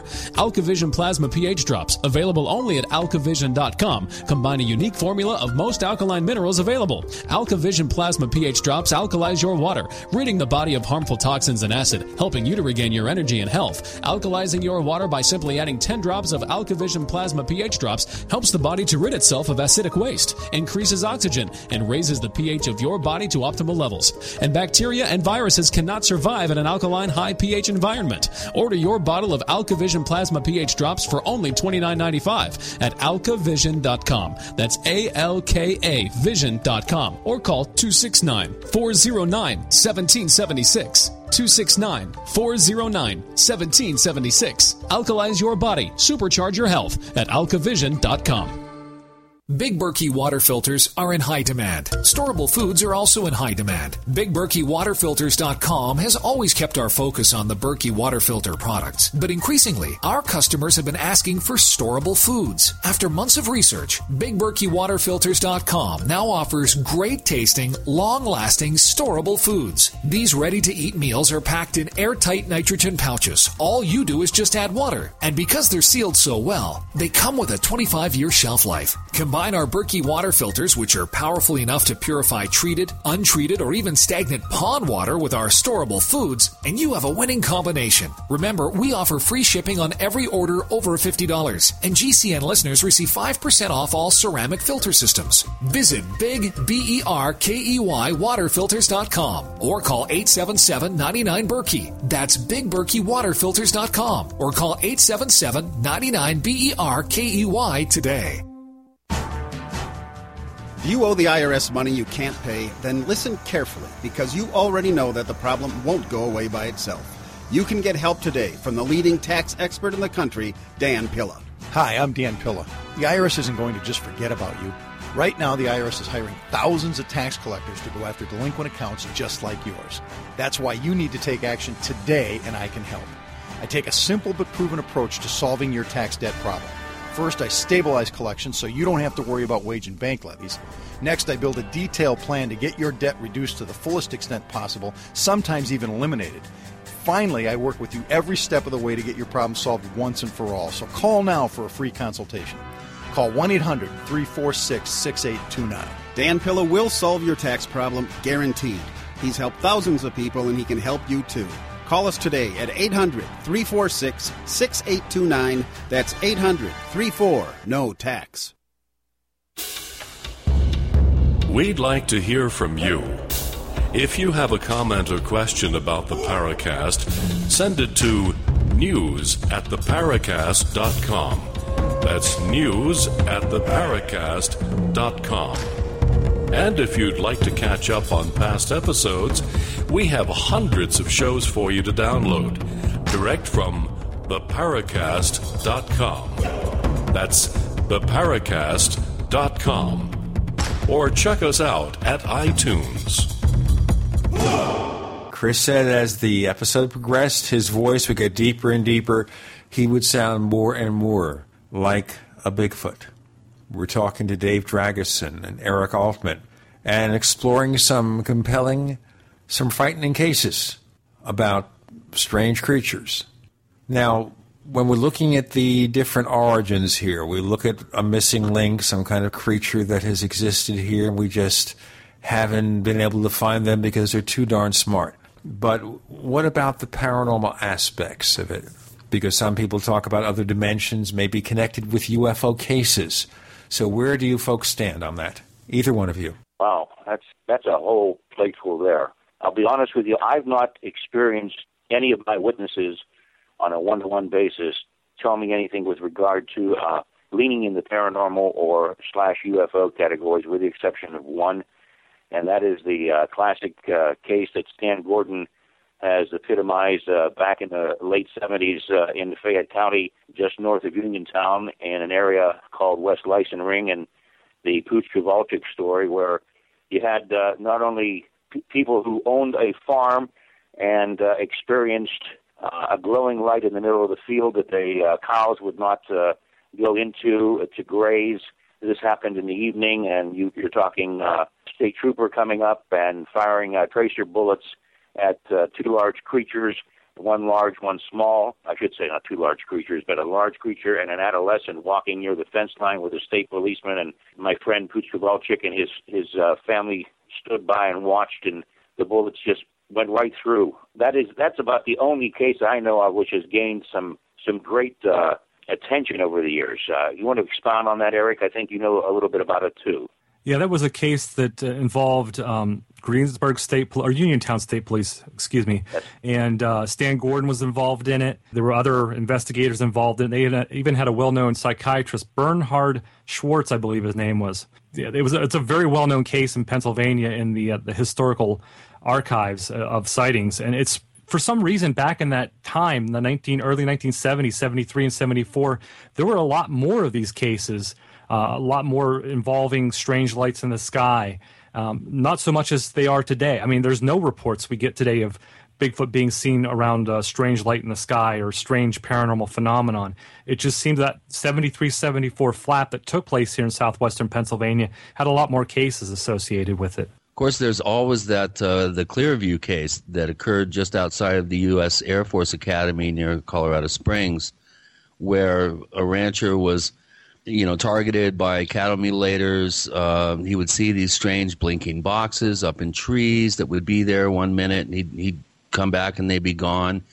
And then the the kind of the, I guess the climax of, of the case, which occurred over a, a, a period of a couple of months, if I if memory serves me correct, is um, some sort of saucer type craft landing and what appeared to be human, you know, uniform clad military personnel coming out and and talking with the rancher and saying, "Oh, by the way, the blinking boxes you've seen and the Bigfoot uh, that you saw that jumped over the fence and twanged it, you know, they could hear the barbed wire, the top rung of the barbed wire going when they saw this creature sometime before this."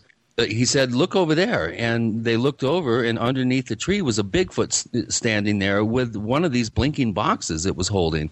And the guy reached down on his belt and said something to the effect of, "Well, we have control over them. You don't have to worry about them." And he hit a button, and the Bigfoot like fell down on the ground and kind of twitched and lay there. And then he hit the button again. The Bigfoot stood back up.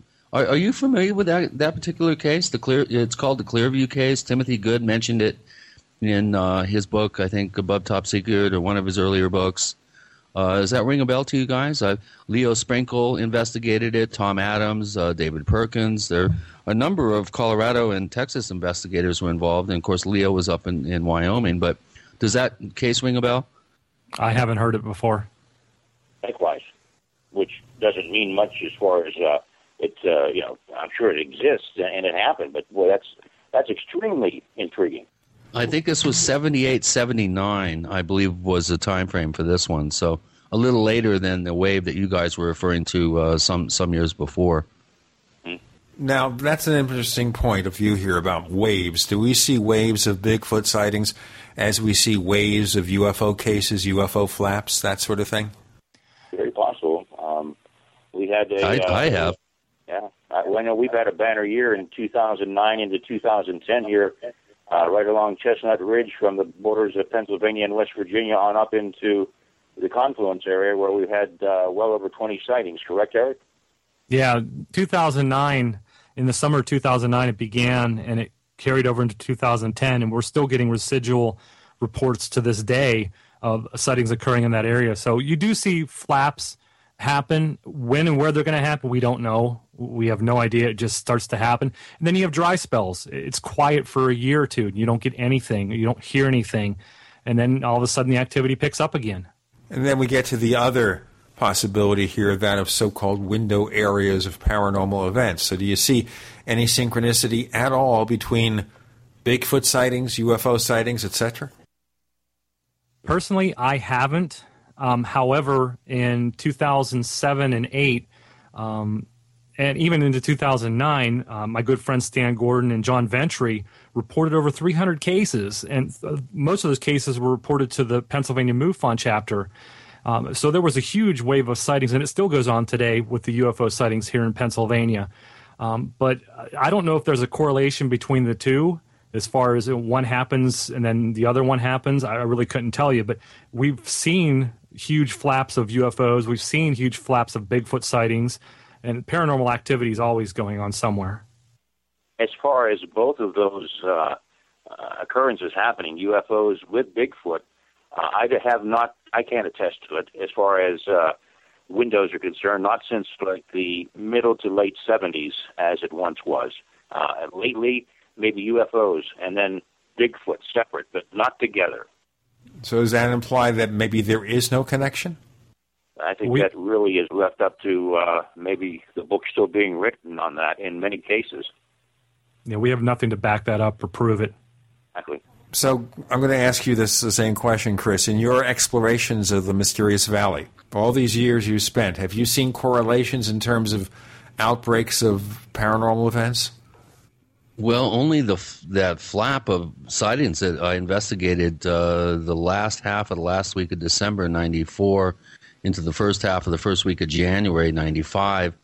I received coincidentally seven reports, three of which were from that week period, and then the other four were from that fall, sort of uh, mid to late fall period. So we did have, you know, an amazing flurry actually of Bigfoot sightings, and then two weeks later, we had one of the, I think, the dark horse UFO event in the entire country when NORAD called the Rio Grande County Sheriff, uh, which again, Rio Grande County would be the, the next county north from where these Bigfoot sightings were.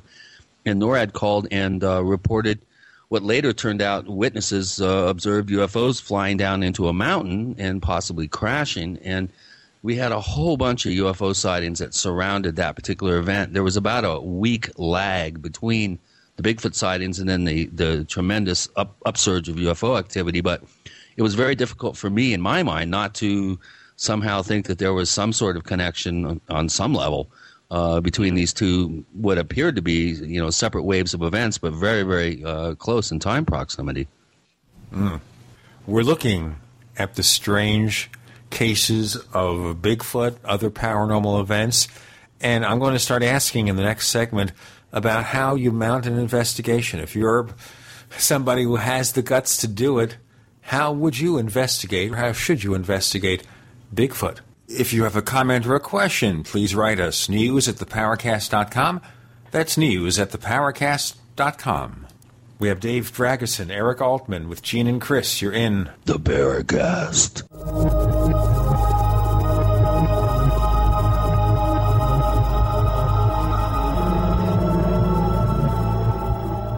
America's number one source for independent talk radio for over a decade. We are the GCN Radio Network. Graphic Converter is the image manipulation tool for the rest of us. It does not use any database. You get full control of all your files. Want to view the images of a folder? Drag it into Graphic Converter and a powerful browser opens up to show your image files. You could use it for slideshows. You could use it to import images from digital cameras or from scanners. Need to do some image editing? You can do that too in Graphic Converter. Also print catalogs. Convert from so many formats I can't even list them. Download now to see if Graphic Converter is good for you, like one and a half million other users. Guess what? You could save money when you buy Graphic Converter. Use the coupon code Night Owl. Use the coupon code Night Owl to get a special price for Graphic Converter. Go to lemkesoft.com. That's L E M K E soft.com. Lemkesoft.com. L E M K E soft.com. I have bought a few bottles of Heart and Body Extract and have to say that it, it certainly does work. That's what Jack from Michigan had to say after his experience with heart pain and what he did to treat it with Heart and Body Extract. I actually had a huge heart flutter. Was also having some edema around my ankles and very worrisome clot in my uh, right leg that would happen from time to time. I was trying to sleep. Heart and Body Extract is all natural with no negative side effects. It will help repair or correct past problems associated with the heart and body circulation. After my second bottle of Heart and Body Extract, all problems are now gone. Order at hbextract.com or call 866 295 5305. I ordered a third bottle of Heart and Body Extract for maintenance as I want to keep everything working. Order Heart and Body Extract at 866 295 5305 or hbextract.com. Heart and Body Extract for a long and healthy life. Hi, I'm Mark Craighead, founder of Crossbreed Holsters. I designed our top selling holster, the Super Tuck Deluxe, to solve the problems of being poked, pinched, and gouged while carrying concealed. The Super Tuck Deluxe is the most comfortable, most concealable holster on the market today. We offer a two week free trial and a lifetime warranty. Visit us at crossbreedholsters.com. Don't forget, crossbreedholsters.com. Question When the next disaster strikes, will you be ready? Answer Yes. If you have top quality survival gear from the survivalzone.com, these days it's wise to keep a survival kit in your vehicle, home, and office. The survivalzone.com specializes in ready to go wilderness, 72 hour, and compact survival kits, plus freeze dried and dehydrated food, MREs, stun guns, non hybrid seeds, and much more. Call 603 838 5933 to be prepared with the survivalzone.com. This is a special alert from eFoods Direct. Silver just dumped to a two year low, and right now the stock market crashes and recrashes daily. What does that mean to you? When stocks crash, companies fail, jobs are lost, and you can't buy the already too expensive food. eFoods just got notice that wholesale costs on pasta, rice, and beans will immediately jump 20%. The all time high cost of sugar is tripling. Those who tried to buy silver for security just lost a big piece of the food their silver might have bought before it crashed. So what are you going to do? Get as much food as you can. With these problems you're facing, eFoods Direct has no choice but to extend the free shipping another week to October 9th. Free shipping to October 9th buys more food with shipping dollars. Call 800-409-5633 24 hours. Go to efoodsdirect.com slash Alex. Call 800-409-5633 or efoodsdirect.com slash Alex. Remember, you can bet your life on eFoods Direct.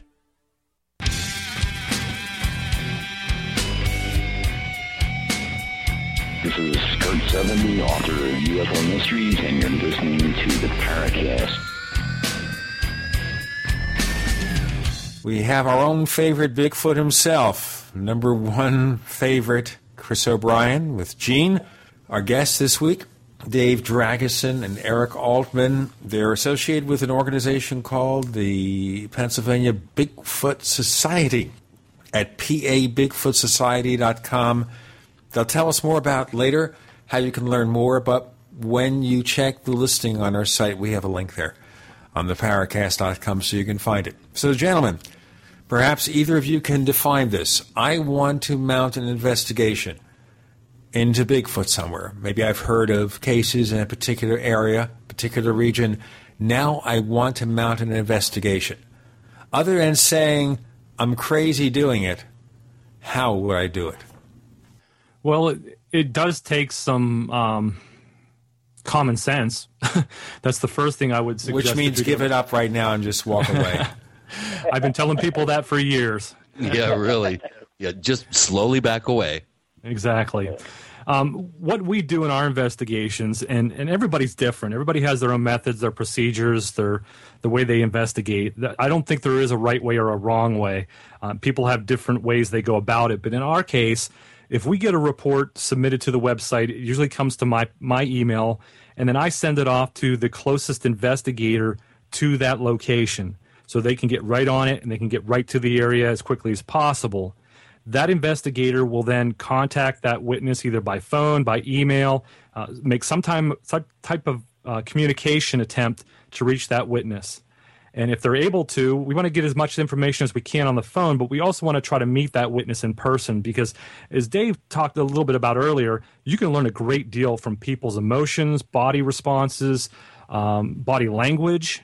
And, and, I prefer, and I know Dave will probably agree with me, I prefer meeting a, a witness in person uh, if we're able to do that and establish that uh, relationship, and we can, in our conversation with them, learn a lot more about what they experienced, plus reassure them uh, and get them comfortable enough to take us to that area. That's our main goal: is to go to that area where they have the sighting, so we can then begin to look for physical evidence. Um, if that investigator finds physical evidence at that location or comes back to the group and says, hey, we've got something really going on here, the witness is credible, um, this is a, a, hot spot, we've had history here, we, we've, we possibly have some evidence there, then we bring in other researchers to assist. And Dave, you want to take it from there?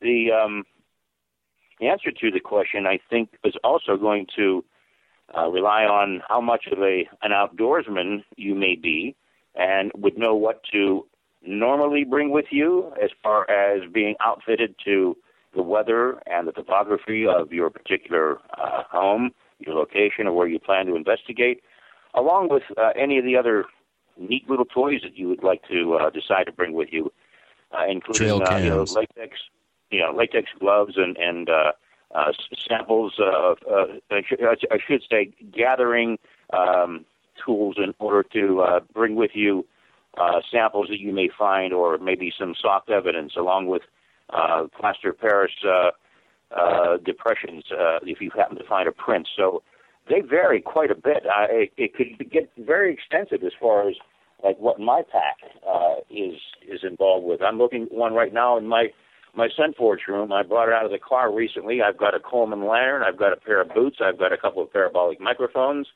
Uh, I've got um, what a couple of sticks for uh, tree knocking uh, to make some tree knock sounds, which is a uh, a very common uh, sound that primates make. We think uh, we've had some answers to in response. I've got a walking stick. Uh, I've got a flashlight. Uh, and this is extensive. I, I, I even bring lures with me. I, I've even gone as far as uh, uh, putting out peanut butter, sardines, and anise oil. I'll do anything. I will do anything, and we've also included uh, uh, mother's breast milk. Believe it or not, in a in a in a plastic bag. As crazy as that wow. sounds, about six years ago in the middle of Pennsylvania, uh, and it was taken. We don't know what took it, but it was gone. Uh, the next day, we hung it high above ground in a swampy area, and uh, it was gone. Uh, and uh, there were some, some impressions in the soil. But to make a long story short, what we bring with us will vary. And I think over time, once you become uh, more attuned to what you think you could expect, or maybe expect the unexpected and be ready for it, you become acclimated on what your pack should be, what you what you should bring with you in the woods, what you leave with you in the car, et cetera, et cetera. What about sound recording equipment? What about cameras? Yep. Any particular types that are useful, or just what you get on your iPhone for the camera?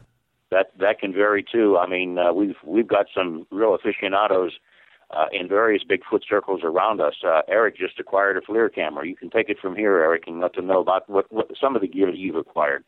Yeah, I've got uh, some pretty good audio recording equipment. I use what's called a Zoom uh, Q3 It's a video and audio recorder with a condenser mic built into it. It's handheld, portable, digital recorder. It works very well and captures sound very well. Other people use the H2s. Um, we also use, as Dave mentioned, we have a, a, thermal FLIR camera that we take with us to detect body heat and heat signatures. Uh, we use night vision. We use uh, trail cameras. Uh, we've tried a variety of different trail cameras, uh, from infrared to 35 millimeter trail cameras. Um, as Dave mentioned, he uses parabolic mics. Our group has several parabolic mics that we use. So it's all in what you can afford, and it's all in what your preference is. If you want to carry a large pack on your back to take all that equipment in the woods with you, by all means do so. Me personally, I used to haul all this stuff around and it just got to be the point where it was monotonous and I wasn't catching any evidence using this stuff. So I, I carry very little when I go out now 35 millimeter camera or a digital camera, high def camera, and my, my digital recorder. That's about all I take, and a tape measure. That's about all I take. Okay, what about weapons here? Obviously, they appear to be dangerous. Should we have any weapons with which to defend ourselves? Um, if you don't mind, Eric, let me walk into this. I feel that uh, the bulk of America has become Disneyfied. And I say that in the sense that uh, every critter out there is our friend, isn't it? No, it's dead wrong.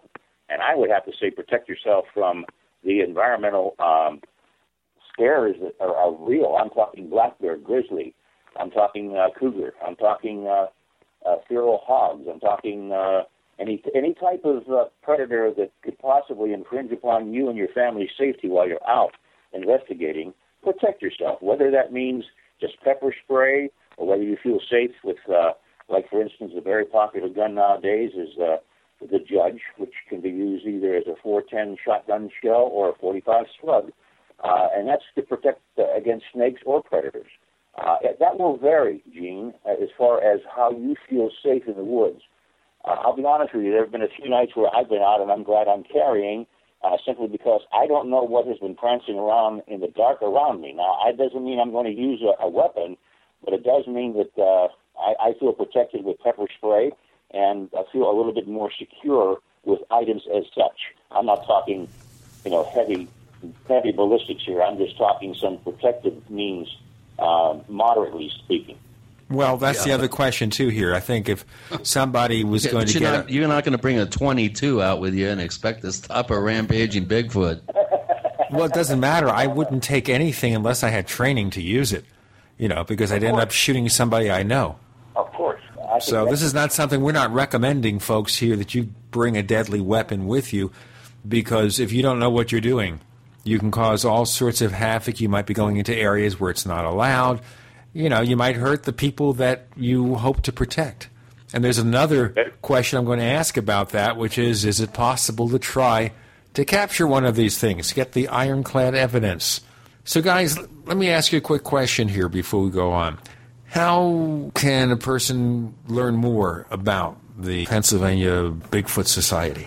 Well, we have several uh, ways of folks finding information about us or contacting us, and one of them being our website, which is pabigfootsociety.com, or if you go to Google or Yahoo, just type in Pennsylvania Bigfoot or Pennsylvania Bigfoot Society, our website comes up.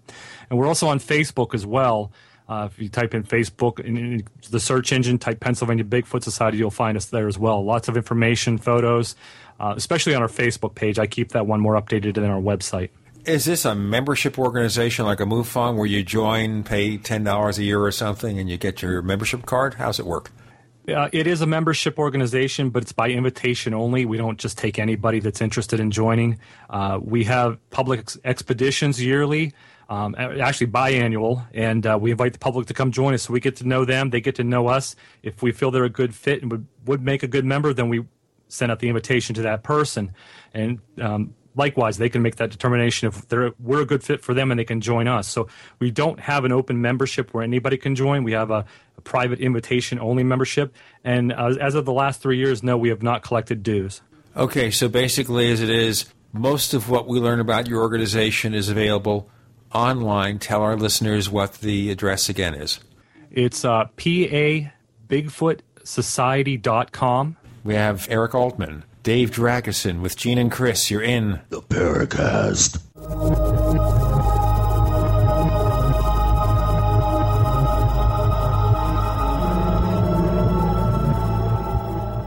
Are you tired of searching for great talk radio? Something more important. Search no more. We are the GCN Radio Network. Hi, this is Ted Anderson. If you'd like to listen to GCN programs on the go, I have great news. GCN has created a Droid and iPhone application, and it's free. Just as easy as going to GCNlive.com, click on the banner, and download. Before you know it, you'll be listening to your favorite hard hitting GCN shows, live or on demand, right on your Droid or iPhone, 24 7 and on the go. So download the Droid and iPhone app free by clicking on the banner at GCNlive.com. Thanks again for listening to GCNlive.com. Again, that's GCNlive.com. Hi, this is Ted Anderson. Have you ever wondered why banks, stockbrokers, and investment advisors won't talk about gold IRAs? They've been available since 1986, yet the financial industry won't recognize the value of gold for your retirement. Gold has outperformed paper investments, yet no word about IRAs. If you would like to have gold for your retirement, call 800 686 2237. Don't get left behind by rising inflation and low returns. Call 800 686 2237. Secure your future and call 1 800 686 2237.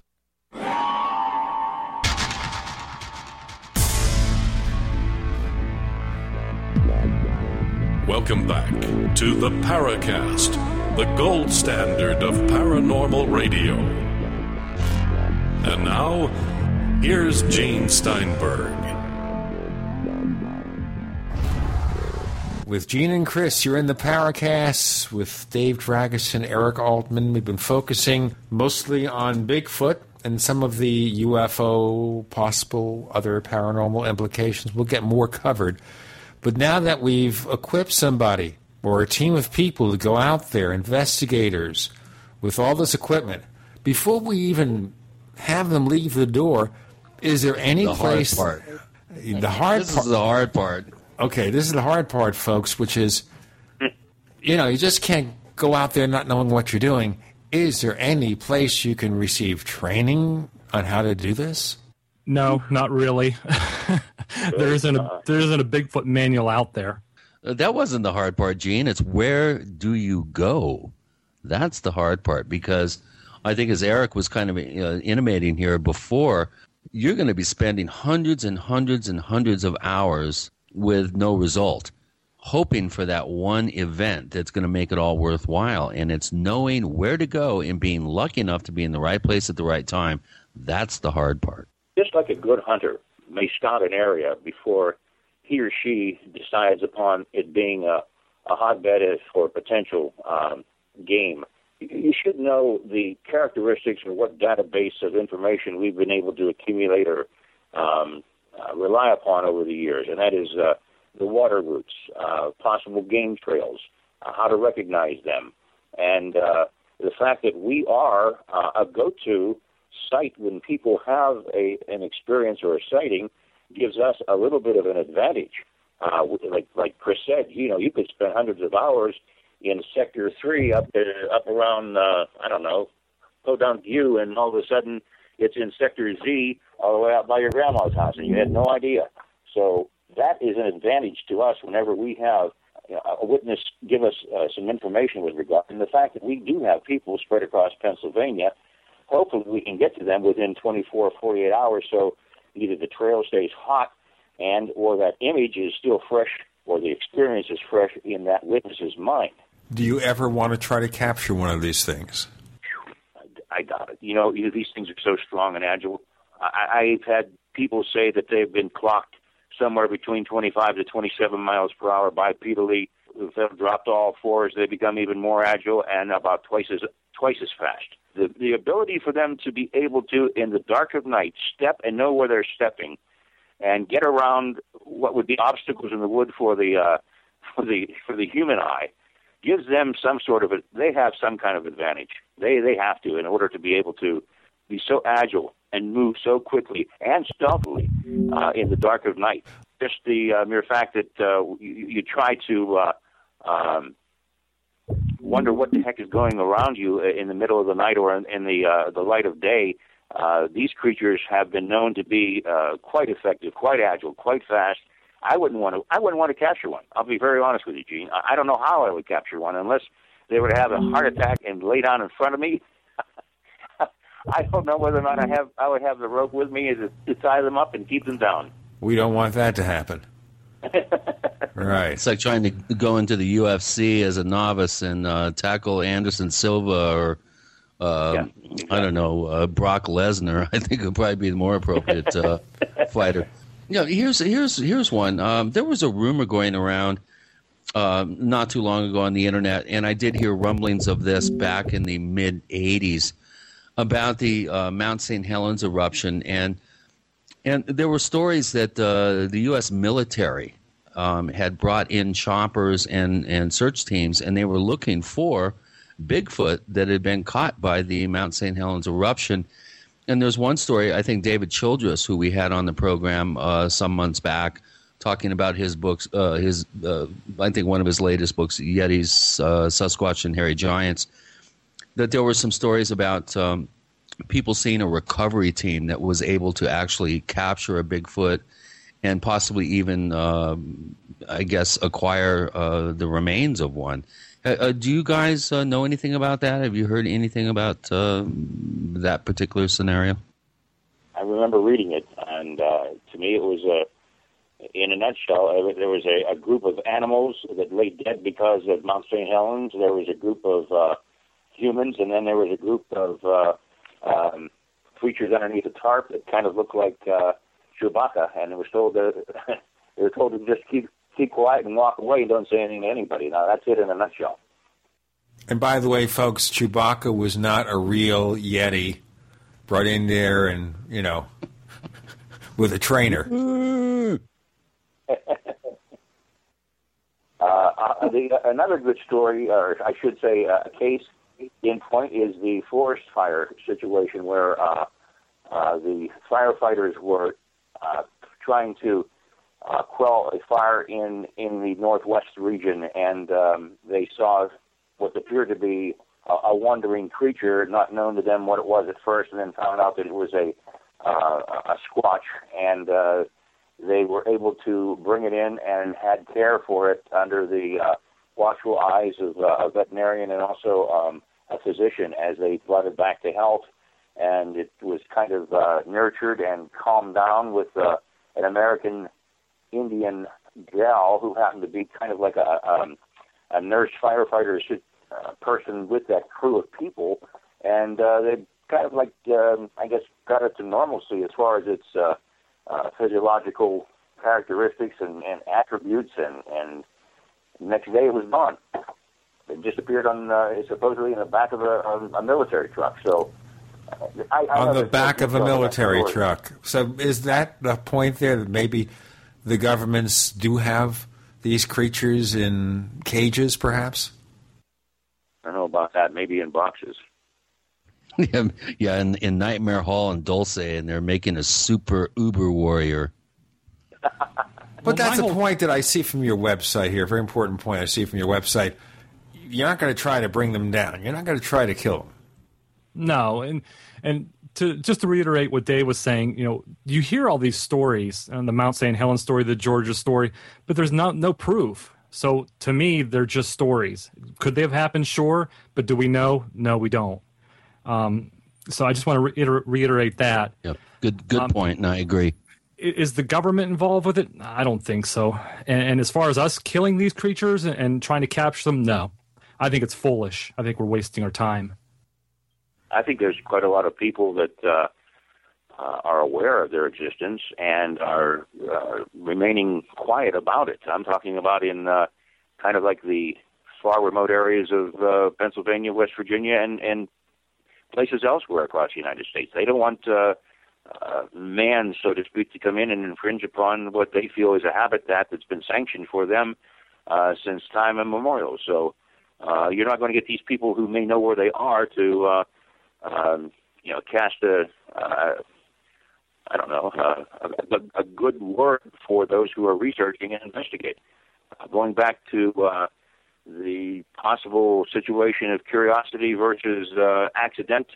Uh, one story I wanted to bring up was with one of our investigators out east in Pennsylvania who came to uh, the aid of a family who would see an adult at their home stay by the wood line and a young adolescent squatch come and stay by the house uh, and just stare into a certain area of the home. And upon investigation, one of our um, uh, experienced researchers went and observed the tree line where the adult stood and could observe the adolescent, and then went to where the woman of the house said the uh, young creature would come and sit and just watch. And uh, our researcher sat down on his haunches and looked in to the bottom portion of the house, and there in the in the uh, basement area was where her son used to have his bedroom as he was growing up. No longer, but still kept uh, as it was whenever he was living there.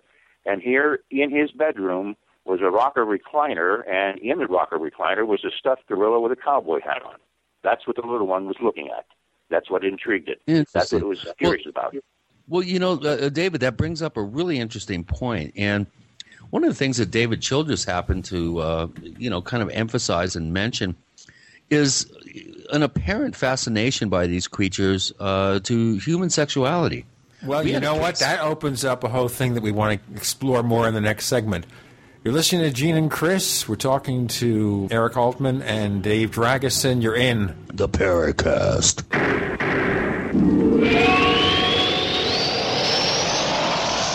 You expect professional service from your doctor, your accountant, and even the girl who takes your morning coffee order. Why not from your domain registrar, too? Namecheap.com provides stellar service with no sneaky upselling. We offer more features and security options for your website than there are ways to order a latte. And new domains come with WhoisGuard to protect your personal info. At Namecheap.com, you can get your domain for as low as $2.99. Now is a great time to get to know Namecheap.com. Neighbors, do you need to bring the final touches to your latest podcasts? Clean up the soundtrack of that holiday video. Mix together a few takes from your last jamming session. Process the audio files of the video game you're creating to sound just right. Well, look no further. Whatever audio related task you're looking to perform, Amadeus Pro is the tool for you. It's the Swiss Army knife of sound editing. Go to hairersoft.com. H A I R E R soft.com. Have you ever felt like the United States government knows way too much about your financial affairs? I continue to hear stories about property seizures, frozen bank accounts, confiscation of stocks and bonds. It makes me wonder if the U.S. citizen will ever again have the right to life, liberty, and the pursuit of happiness. Unfortunately, with the Drug and Money Laundering Act, the IRS Revenue Ruling 6045 of 1984, and the Trading with the Enemy Act and Franklin D. Roosevelt's Executive Order of 1933, some precious metal holdings are subject to government intervention. For this reason, Midas Resources has prepared a report explaining the boundaries of trading precious metals privately. Whether if you have any intention of trading with Midas Resources or not, I have instructed my representatives to give this report out free. Call for your free copy at 1 800 686 2237. When investing, always proceed with caution. Again, call 1 800 686 2237. Exercise your legal right to trade metals privately. 1 800 686 2237. Before you throw away your used batteries, you need to listen to this. Now, going green can save money. Go green and save money by giving life to your used batteries by charging them with the Renaissance Charger. The Renaissance Charger uses a new revolutionary battery charging technology that effectively extends the life of new batteries and gives new life to used batteries. Invented by legendary audio genius John Bedini, this unique and patented charging system rejuvenates the electrochemical plate structure in the battery without additives, increasing capacity and maintaining cell integrity. Renaissance Charge offers a full line of products made in the USA for all types and sizes of batteries. Find out why our customers tell us the Renaissance Charger is the only battery charger they will ever use. Save your money, save the environment. Visit us online at r-charge.com. That's r-charge.com or call us at 208-772-4514. That's 208-772-4514. Be a part of the revolution today. You know that drinking pure, high alkaline water is one of the most important factors in maintaining high energy and vibrant health, and most experts agree that the water you drink should be at a pH level of 8 or higher. AlkaVision Plasma pH drops, available only at alkavision.com, combine a unique formula of most alkaline minerals available. AlkaVision Plasma pH drops alkalize your water, ridding the body of harmful toxins and acid, helping you to regain your energy and health. Alkalizing your water by simply adding 10 drops of AlkaVision Plasma pH drops helps the body to rid itself of acidic waste. Increases oxygen, and raises the pH of your body to optimal levels. And bacteria and viruses cannot survive in an alkaline high pH environment. Order your bottle of AlkaVision Plasma pH drops for only $29.95 at alkavision.com. That's A L K A vision.com or call 269 409 1776. 269 409 1776. Alkalize your body, supercharge your health at alkavision.com. We'd like to hear from you. If you have a comment or question about the Paracast, send it to news at theparacast.com. That's news at theparacast.com. And if you'd like to catch up on past episodes, we have hundreds of shows for you to download direct from theparacast.com. That's theparacast.com. Or check us out at iTunes. Okay, Chris, I don't know where to go with this because this is a family radio show.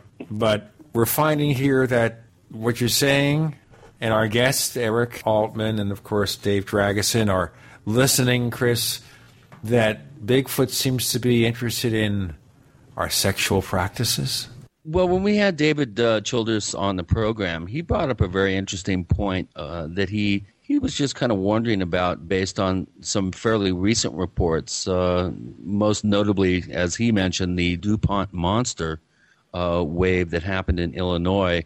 And again, I you know before I, I go further here, I, I think we need to stress to to the audience that Bigfoot aren't only seen in the Pacific Northwest or Pennsylvania or in Colorado or or the places that we've been talking about. Uh, Bigfoot have been reported. Correct me if I'm wrong, gentlemen, but I think in 49 of 50 states, and almost every culture around the world, uh, especially in remote areas, has some sort of wild man, hairy man, uh, yetis, uh, skunk apes. I mean, there's there's various types of these creatures that are found all over the world. But uh, I just want you know to remind everybody that we're not dealing with something that that it's it's all pervasive. I think ge- geographically. But w- w- we had a case here uh, just down the road, actually from me, about 40 miles away on the Mogollon Rim, where an, an Apache Indian couple was. Uh, making whoopee, I think.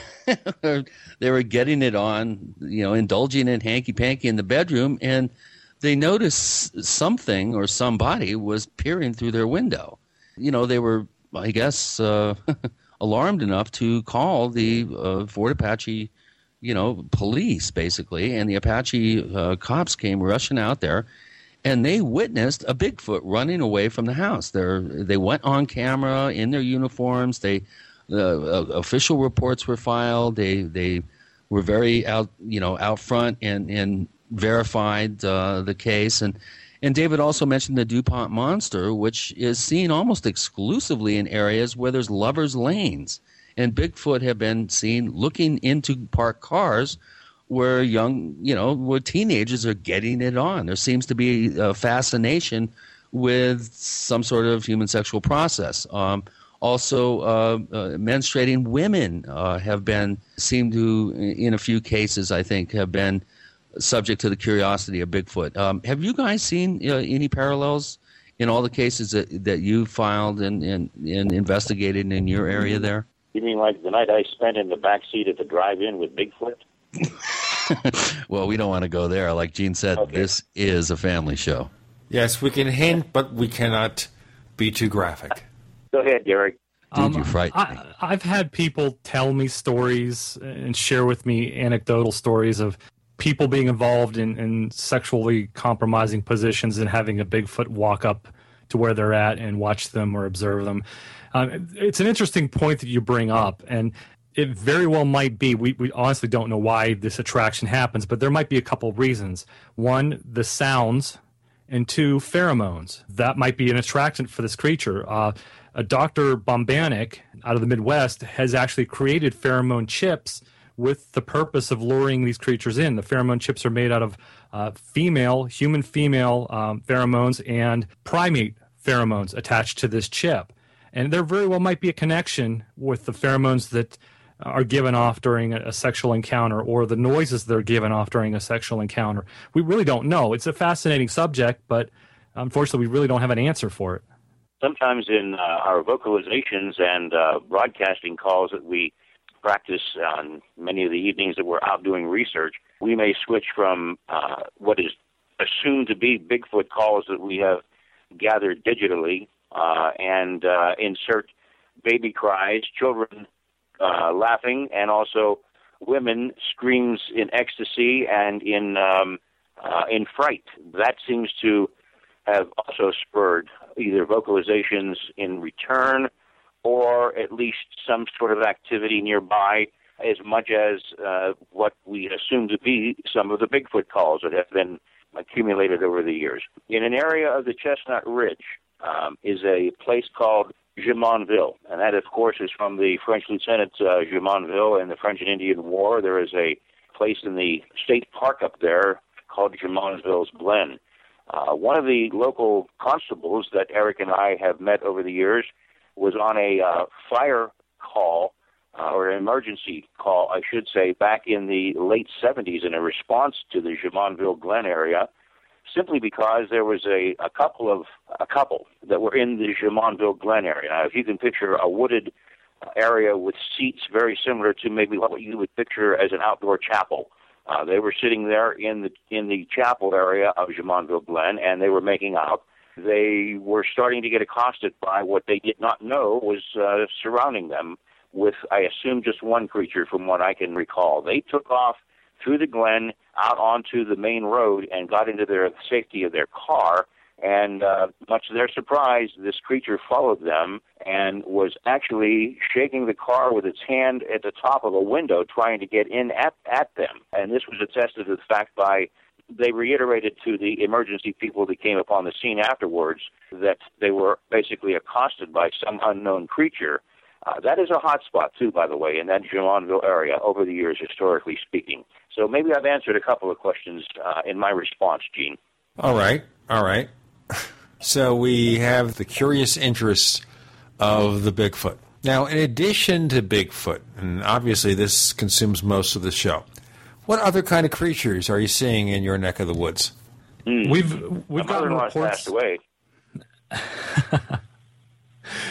yeah, we we can't account for that anymore. But um, we've gotten reports of um, mountain lions, uh, cougars here in Pennsylvania, which the, the gate the game commission insists there's not a breeding population here, but yet people are citing these. We're finding tracks, um, and they're being reported by very credible people. There's even, if I'm not mistaken, been several game camera photos taken of these mountain lions in the area. Um, Thunderbirds is another creature that's reportedly seen here in southwestern Pennsylvania. A, a large black-like bird with uh, 12 to 20 foot wingspan. Sometimes they're described as almost like a pterodon, uh, black leathery skin or uh, membrane on the wings. Um, some other creatures that have been cited, uh, the dog man. It's, it's just become uh, a strange phenomenon that's been reported. Um, a dog-like creature that walks upright like a man, which personally I think is a Bigfoot. People are just misidentifying. Um, and there's also been sightings of the Mothman here in Pennsylvania as well. Recently? Um, yeah, as a matter of fact, this past spring, uh, there was a sighting in Butler uh, County of a large winged gray type of creature that walked across the road in front of a, a man driving down the road. Um, he saw, saw it, said it almost looked demonic like. It had a, a pointed head, um, long bat like wings that were tucked in on its back, very grayish in color, and walked like a human, much like the descriptions from the 19, uh, 1967 from uh, Point Pleasant, West Virginia. I'll tell you what, we'll have more of this coming up. More creatures. We've had Bigfoot, we've got Mothman, we've got Thunderbirds. You've got Gene and Chris because you're in the Paracast.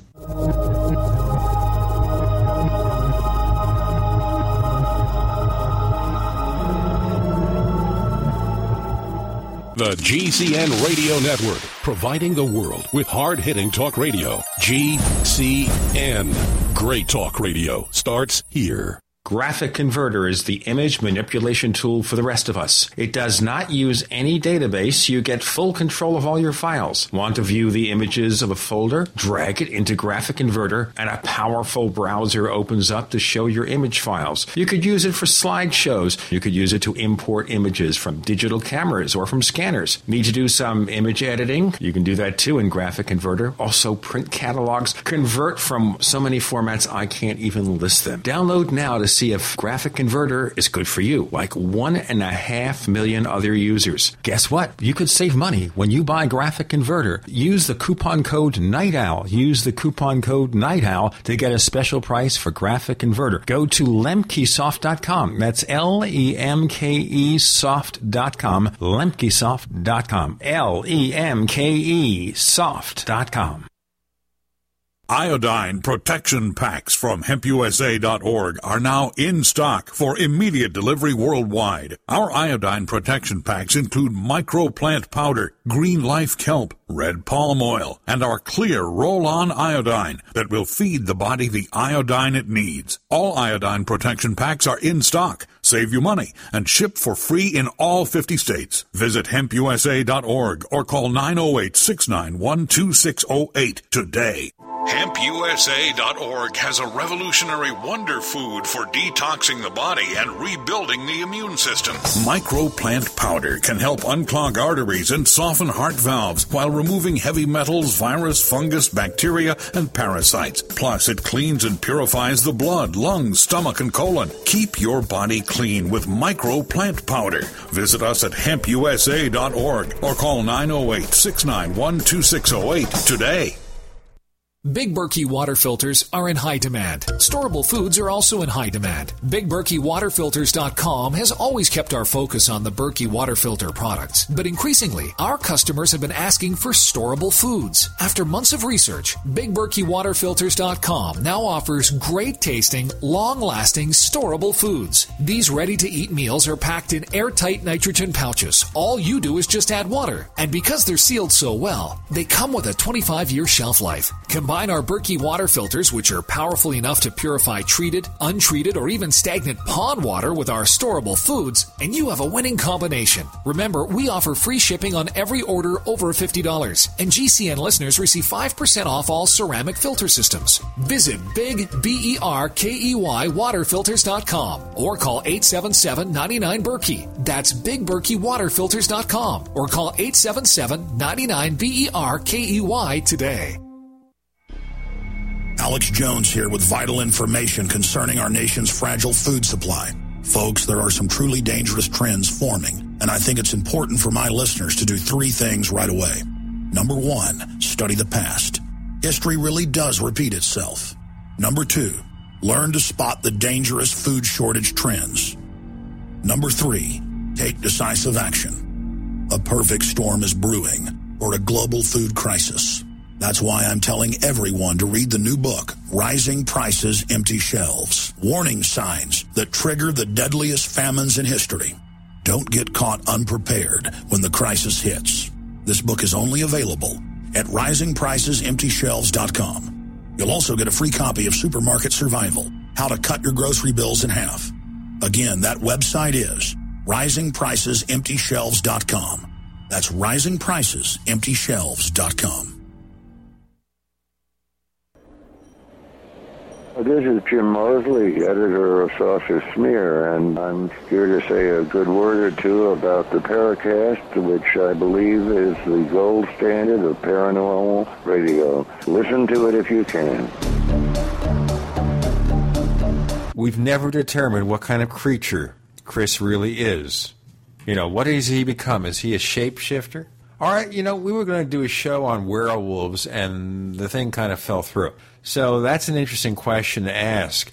Any evidence here of shape shifting sorts of creatures in the wilds with Eric Altman and Dave Dragosin? Anything? There's just stories that we're aware of. There's no physical evidence, just the stories and the witness reports. I had a close friend who uh, had an experience going to a Penn State football game about 15 years ago. He was uh, he's a sound um, mixer.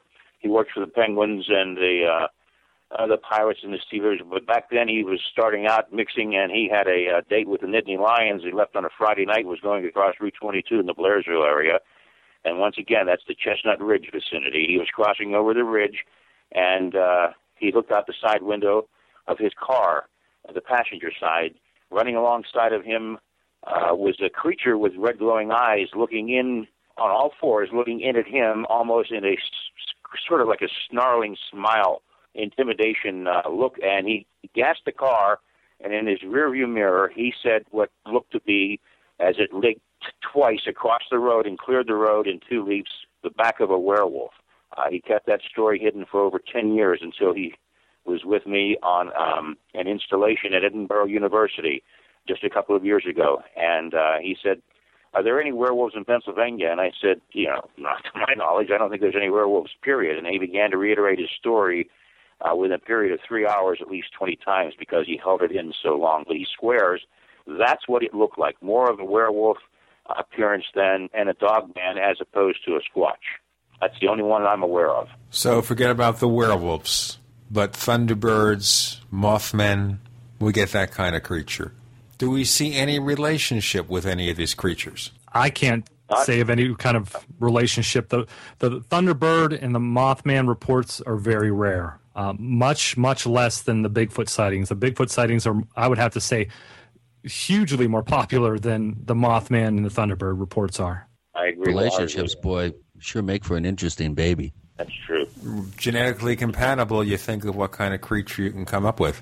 As now we'll go back to the implications sexually that was hinted at earlier.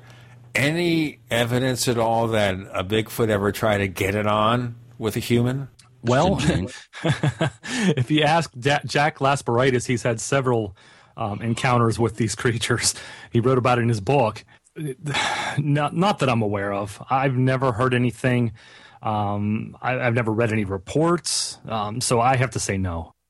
Likewise. Couple, there's a couple from the Far East. There's some Yeti reports that uh, do kind of hint around at some sort of hybrid offspring, but uh, again, that's you know uh, that's on the other side of the planet, and who knows what the evidence chain is on something like that. But there are stories from the Himalayas that do uh, suggest that possibility. And Russia, too, the Almasty. In fact, there's photographs, I think, of uh, of the son. I think that was supposedly born. I think David has that in his book. Mm-hmm. That's. Well, there you go. At least maybe they're smarter to stay away from us. Have we ever tried? You know, what about attempts to communicate with Bigfoot and any of these creatures? And you mentioned before Bigfoot has kind of an ape-like manner of expressing itself. So, any way we've ever tried to communicate with them? When we try to communicate with dolphins and we succeed. So, if Bigfoot is intelligent, can we send them a message? if I can answer that real quick, um, yes, a lot of researchers do try to communicate with these creatures through vocalizations that we broadcast and through wood knocking. And you know, as I was researching the subject growing up, that was talked about in the 70s, but it wasn't really broadcast. Um, it wasn't something that researchers were really doing.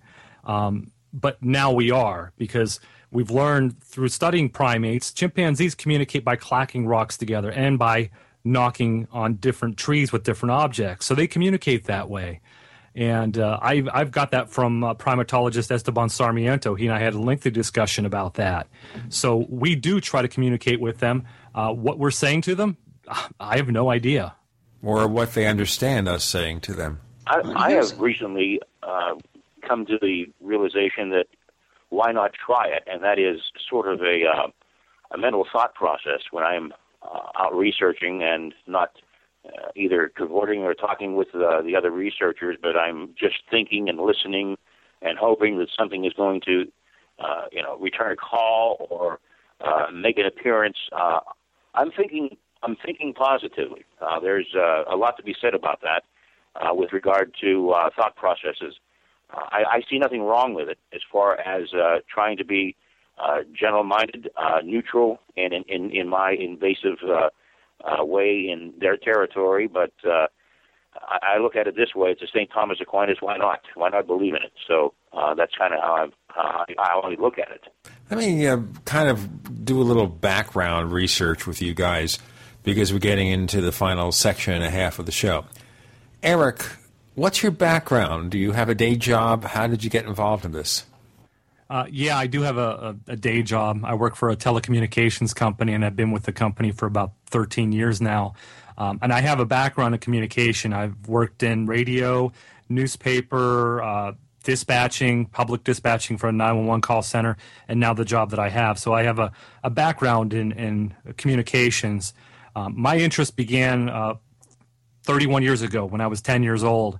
And uh, I spent a good part of that 31 years just educating myself, reading the books, reading the magazines, learning from other researchers, following their work before I made the leap into the field and started investigating for myself. Dave, what about you? I uh, studied communications at California State University in Pennsylvania prior to having the radio station begin in the basement of my apartment, which became accredited two years later. I was in pathology and audiology, studying the International Phonetic Alphabet. So I uh, had an extensive uh, routing of my soul with murmur diphthongs and fricatives and plosives, and are able to understand when I I feel that there's a diaphanous call coming from the woods. I, I have a, a good sense that what I've heard is either made with uh, um, uh, you know, a squatch or a fox or uh, maybe a bear. Uh, and also, my background it deals with uh, art too. Before I went into communications with radio and TV, and thus the forensic artist sketch capabilities come into play as of just a couple of years ago. My background has been in radio and television and uh, video production over the years, uh, emceeing many concerts and events. And uh, right now, I have my own uh, production company still, and um, I'm also an event coordinator and planner in uh, many arenas. What got you exposed to Bigfoot lore? I probably was interested as a child when the uh, um, Patterson uh, situation came about from Willow Creek, and it intrigued me so, along with uh, movies such as Legend of Boggy Creek. And then when I got into radio, uh, I became a talk show host and had people such as Stan Gordon become my friend, and uh, kind of like uh, kept the uh, the fire on the back burner with regard to research over the years, and uh, kind of silently did it until I found out there there were a lot of people doing it, including Eric and the Pennsylvania Bigfoot Society. Yes, I know about becoming a talk show host. I was, I played that game, played talk show host when I was 16 or 17 years old in my home with lots of microphones and two tape recorders. And I said, you know, you can't make a living at this.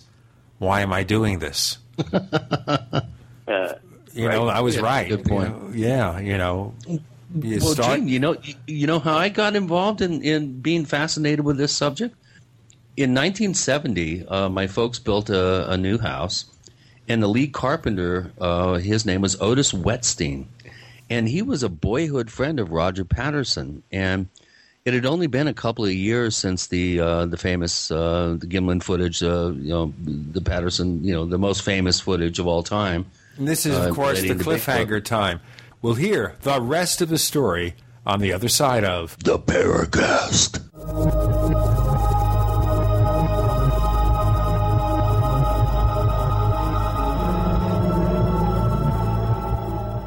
America's number one source for independent talk radio for over a decade. We are the GCN Radio Network. So here's what happened. I was placing an order online. The site went down. It just stopped responding. It took hours before it returned, but I'd already placed the order with another company. If your site goes down, you could lose business. And if you have a business or personal site, you want to know it's easy to run and it will stay online. At iWeb, your site is hosted on one of the most reliable networks in the world. Check it out. iWeb.com. That's iWeb.com. For 58 years, Fate has provided true reports of the strange and unknown. Fate brings you the latest in all aspects of the paranormal, like angels and miracles, psychic phenomena, ghosts, UFOs, and much, much more. To receive your complimentary Fate magazine, call now at 1-800-728-2730 or visit their website at www.fatemag.com. That's 1-800-728-2730. What are you waiting for? Your fate awaits. Jason Lewis here. We talk daily about all the crazy stuff happening around the world, concerns with the economy, job loss, and natural disasters, just to name a few. Let me ask you, what are you doing to be prepared? How will you provide for your family in an emergency? Well, for my preparation, I recommend wisefoodstorage.com. Wisefoodstorage.com offers delicious ready-made freeze-dry meals that carry a 25-year shelf life, and you prepare them in minutes by simply adding water. Wise Food Storage entrees are packaged in individual metal mylar pouches, then stored in convenient grab and go plastic containers for freshness and easy transport. Go to wisefoodstorage.com today to request a free entree sample. And for a limited time, enter the promo code Lewis to get free shipping on any order. Call 855 Food Wise. That's 855 366 3947 or visit WISE foodstorage.com. Wisefoodstorage.com. Gourmet emergency food at the best price. If you owe money to the IRS, you can't make the problem go away by yourself. But with the help of Dan Pilla, you can get your problem solved once and for all. Hi, I'm Dan Pilla. For 30 years, I've helped thousands of people solve their tax debt problem, and I can help you solve yours too. We take a very simple but proven three step approach to solving your problem. First, we stabilize IRS collection actions so you don't have to worry about the IRS seizing your bank account or paycheck. Next, we build a comprehensive plan to get your tax debt reduced to the fullest extent possible, sometimes even completely eliminated. And finally, we work with you every step of the way to get your problem solved once and for all. Call us for a free consultation. Call 1 800 346 6829. We'll work together to get your problem solved guaranteed. Dan Pilla has been protecting taxpayers from the IRS for three decades, and he can help you too. Call us today at 800 346 6829. That's 800 34 No Tax. Can Heart and Body Extract help with other ailments besides heart conditions, high blood pressure, clogged arteries, or unbalanced cholesterol? It did for Karen. I've been using Heart and Body Extract for approximately two weeks. I've had an earwax buildup problem for many years, with over the counter stuff not working at all. I had very poor hearing due to this earwax buildup. Well, after two weeks of taking Heart and Body Extract, my earwax buildup almost completely cleared up. Could this be the effect of better body circulation? Heart and Body Extract is an effective 100% organic nutritional supplement specially formulated to allow your body to heal itself. My hearing is almost completely back to normal. I'm amazed. Order by calling 866 295 5305 or online at hbextract.com. That's 866 295 5305 or hbextract.com. Heart and Body Extract for long and healthy life.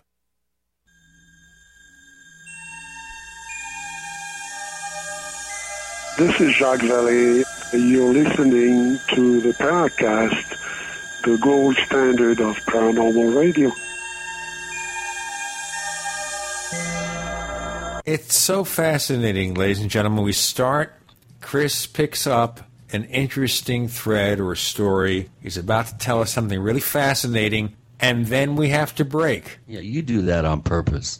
That's right. It's me and the network. We're doing it. It's All a- by design.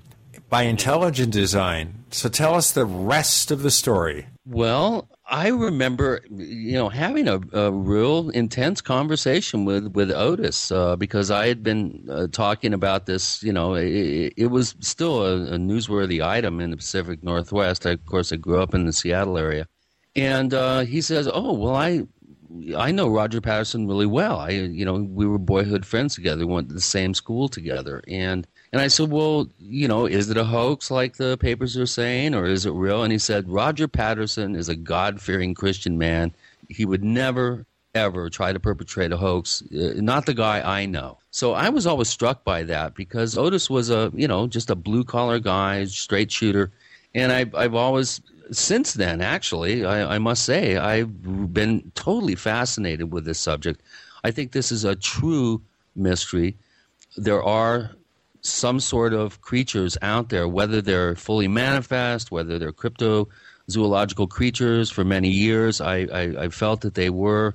I'm starting to, to edge away from that. I think that there may be some sort of paranormal aspect to them. They may have some sort of access to some sort of spiritual knowledge, like the natives kind of hint around at, that allow them, uh, you know, some sort of superhuman capabilities in terms of maybe shape shifting or disappearing at will, possibly teleporting. My brother and I have both had what we feel were legitimate, real close encounters uh, with these creatures. I applaud you guys uh, in your, your diligence, the way that, that you've set up you know this society and, and, and the way that you are really looking at this from a nuts and bolts scientific point of view.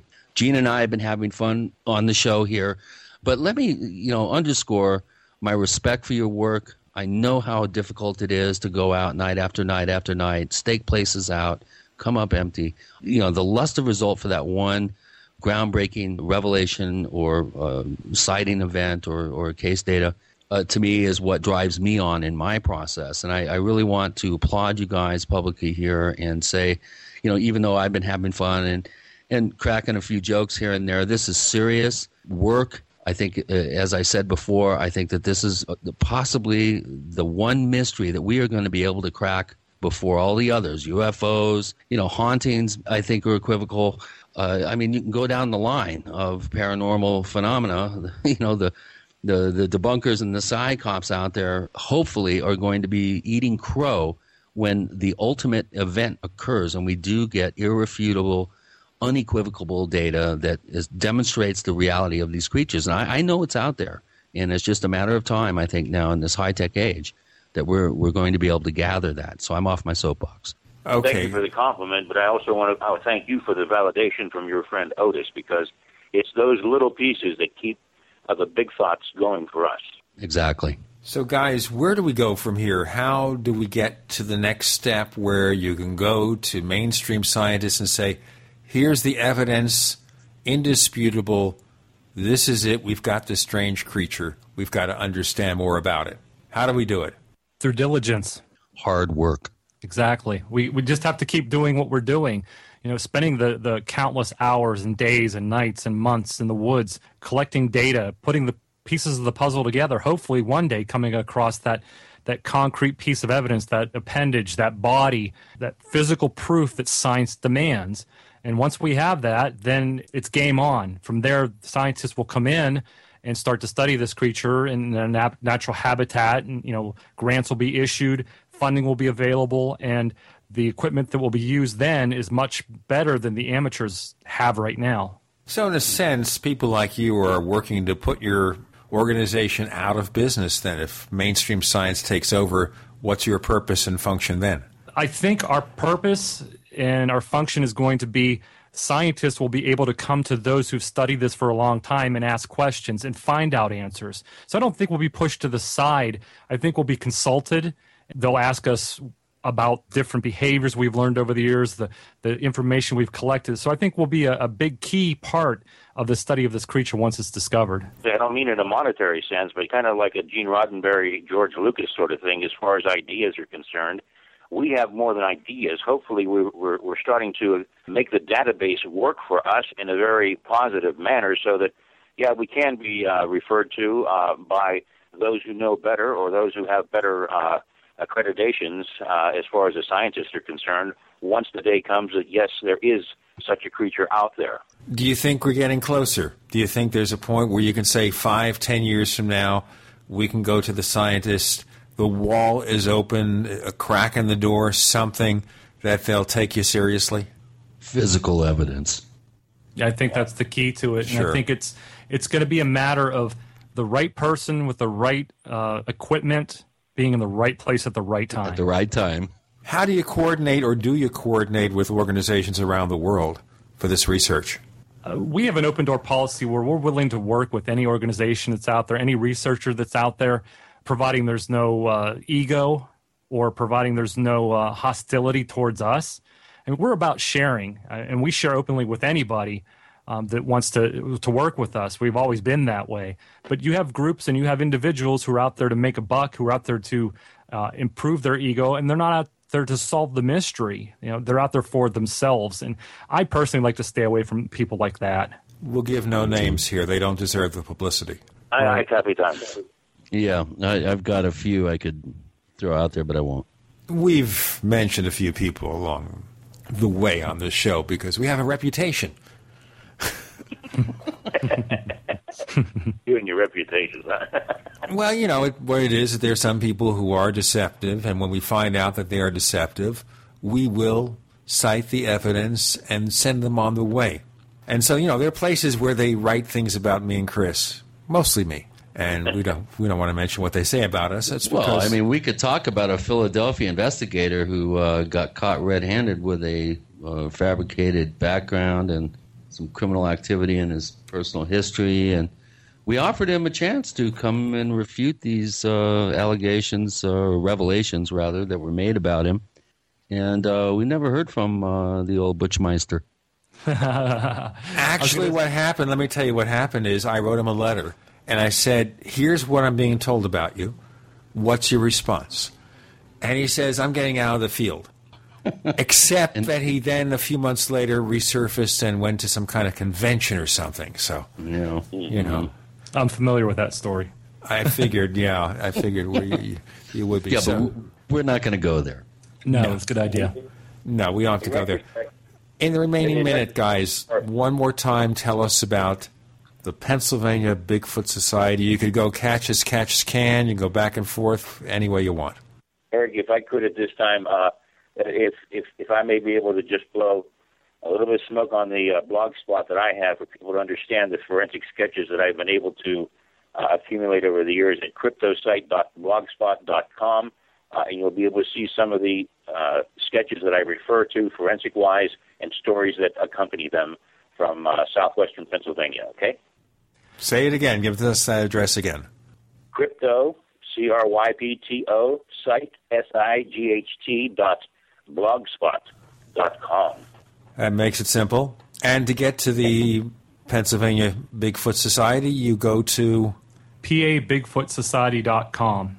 And could I throw one more plug out? We've got a big event coming up in just a few weeks. Please go yeah. ahead. Yeah, absolutely. Right, on October 22nd and 23rd in a small community town called Youngwood, Pennsylvania. It's about 35, 40 miles south of southeast of Pittsburgh.